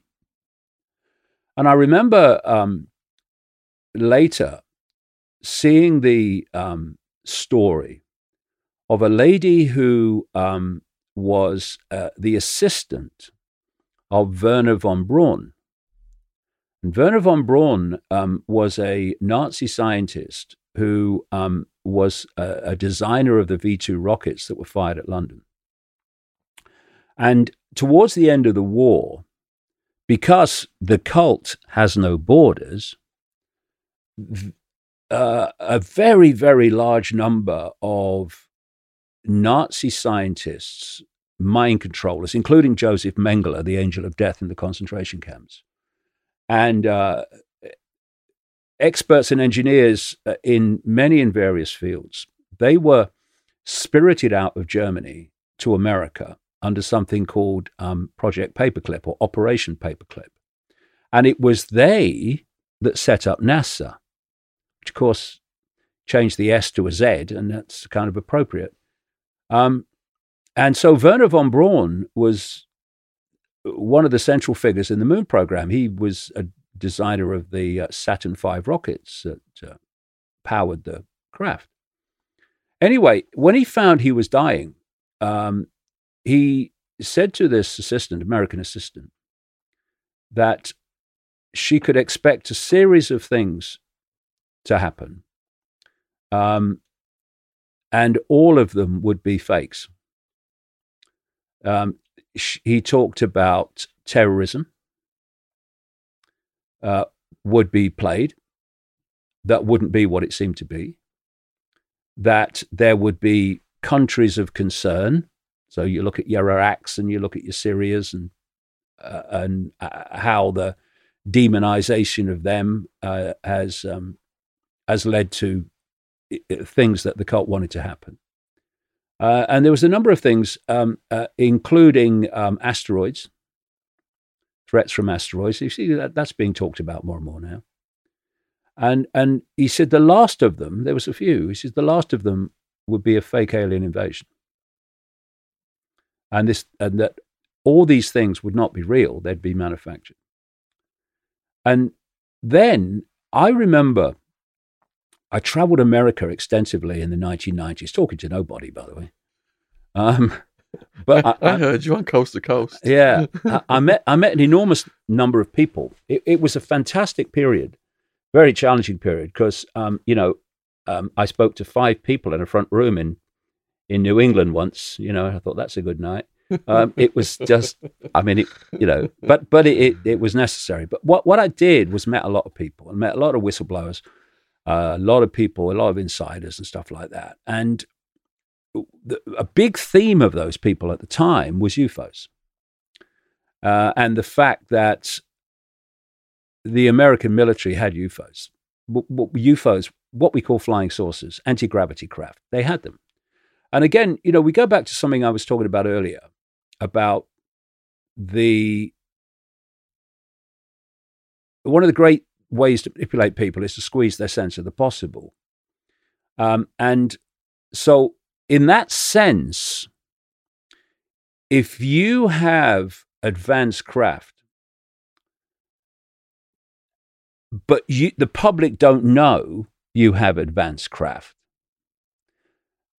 when you start flying them around, people immediately think otherworld alien. We're not necessarily so. And again, you know, if we're going to be streetwise, we've got to realize that the truth and reality is very rarely black and white. It's always a shade of grey. It's it's finding the shade of grey that's the trick. Um, and so, are humans uh, the only uh, life um, in the universe? Of course not. That would be daft. But um, do the inner core of, of the American military, for instance, and it will it will be the same in others, I'm sure. Um, some others, the major ones, do they have um, craft that would be perceived as um, a, as alien craft? Yeah, they do. Um, and you know, pe- people, insiders, were talking about this to me and talking to other people in the 90s that these craft existed. Um, and you know, these underground bases, um, they go down such a long way, and the as you go down the base, you need greater and greater security clearances the lower you go.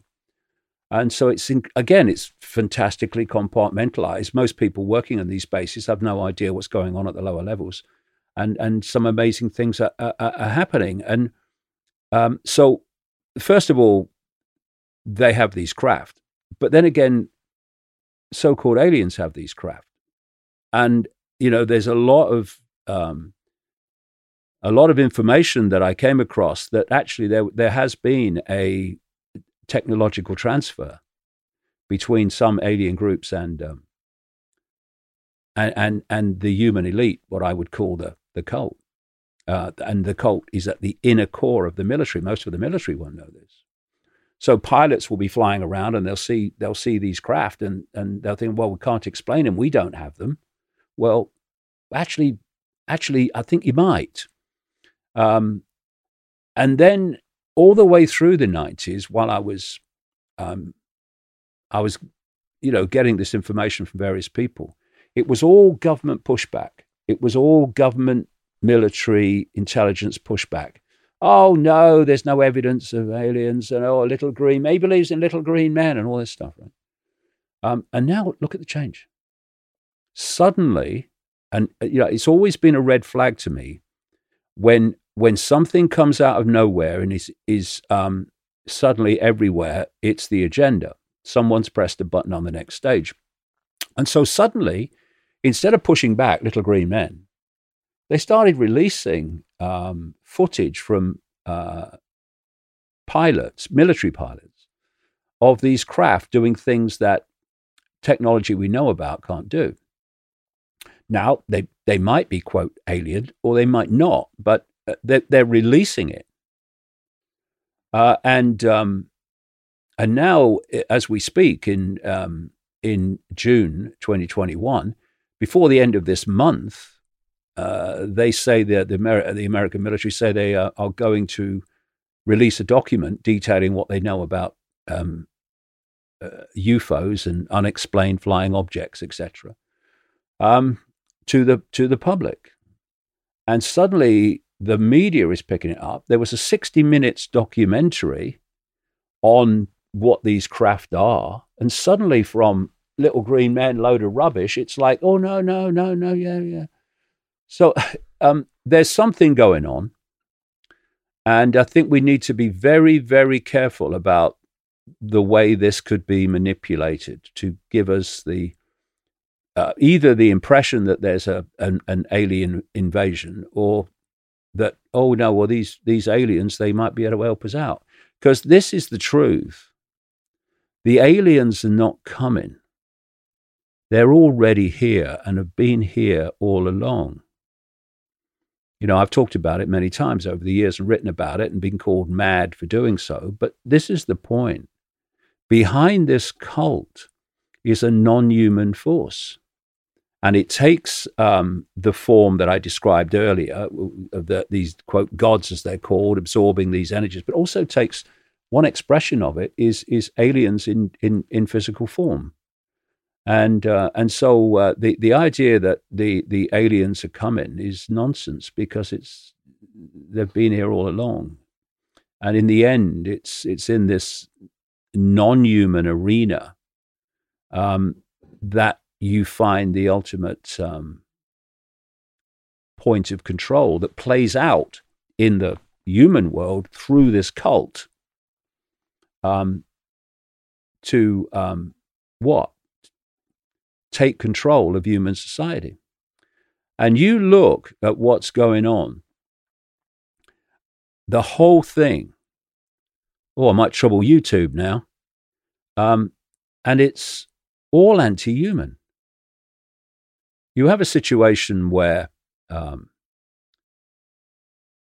not only do they want to stop the production of carbon dioxide, people like Gates want to use technology to suck it out of the atmosphere.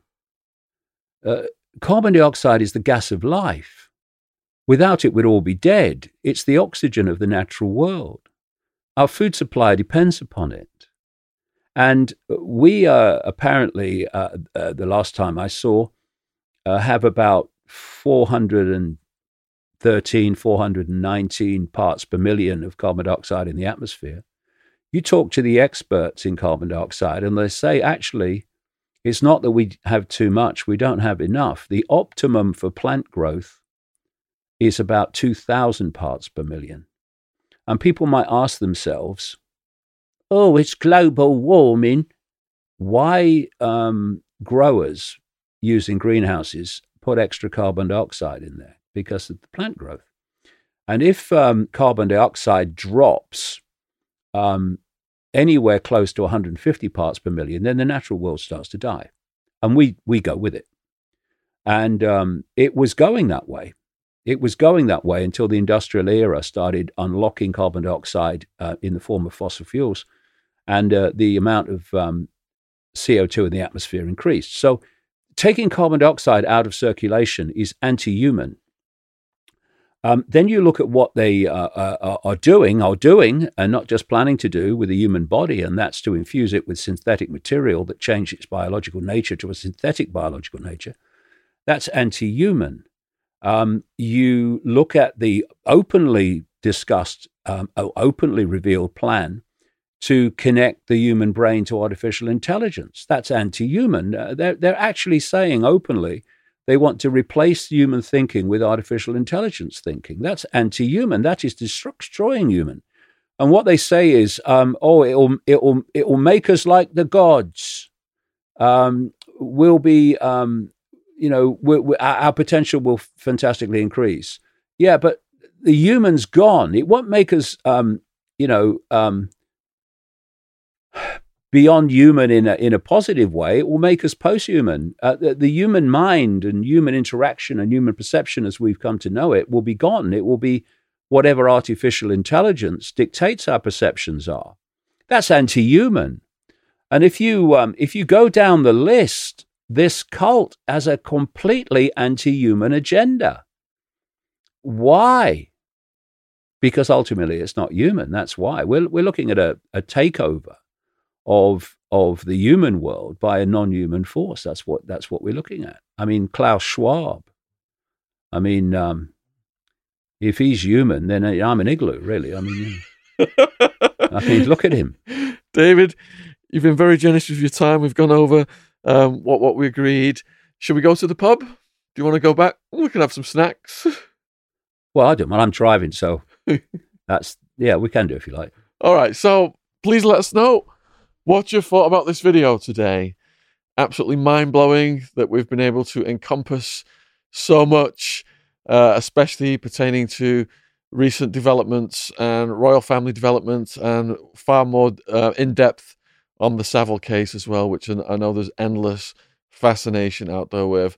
Also, do not forget, we got the answer. We got my latest one. And David has just sent off to the print shop Perceptions of a Renegade Mind. You can find his work on the Ickonic platform. And I'm hoping to do some collaboration with Gareth, his son, one of his sons here soon as well. So I urge people to go over and support David's work. He's been so generous with his time, time after time. Is there anything you'd like to say to the people watching? Yeah, well, just one final thing. Um, a renegade mind. What is a renegade mind? Well, it's beyond a critical thinking mind.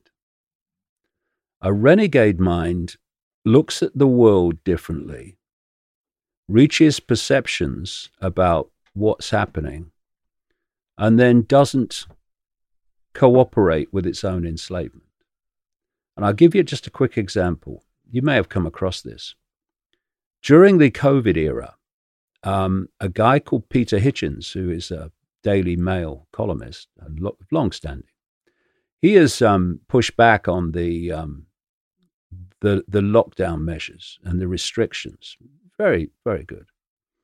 And then in um, when the uh, fake vaccines were rolled out, he announced in a column one day that he'd had it, right?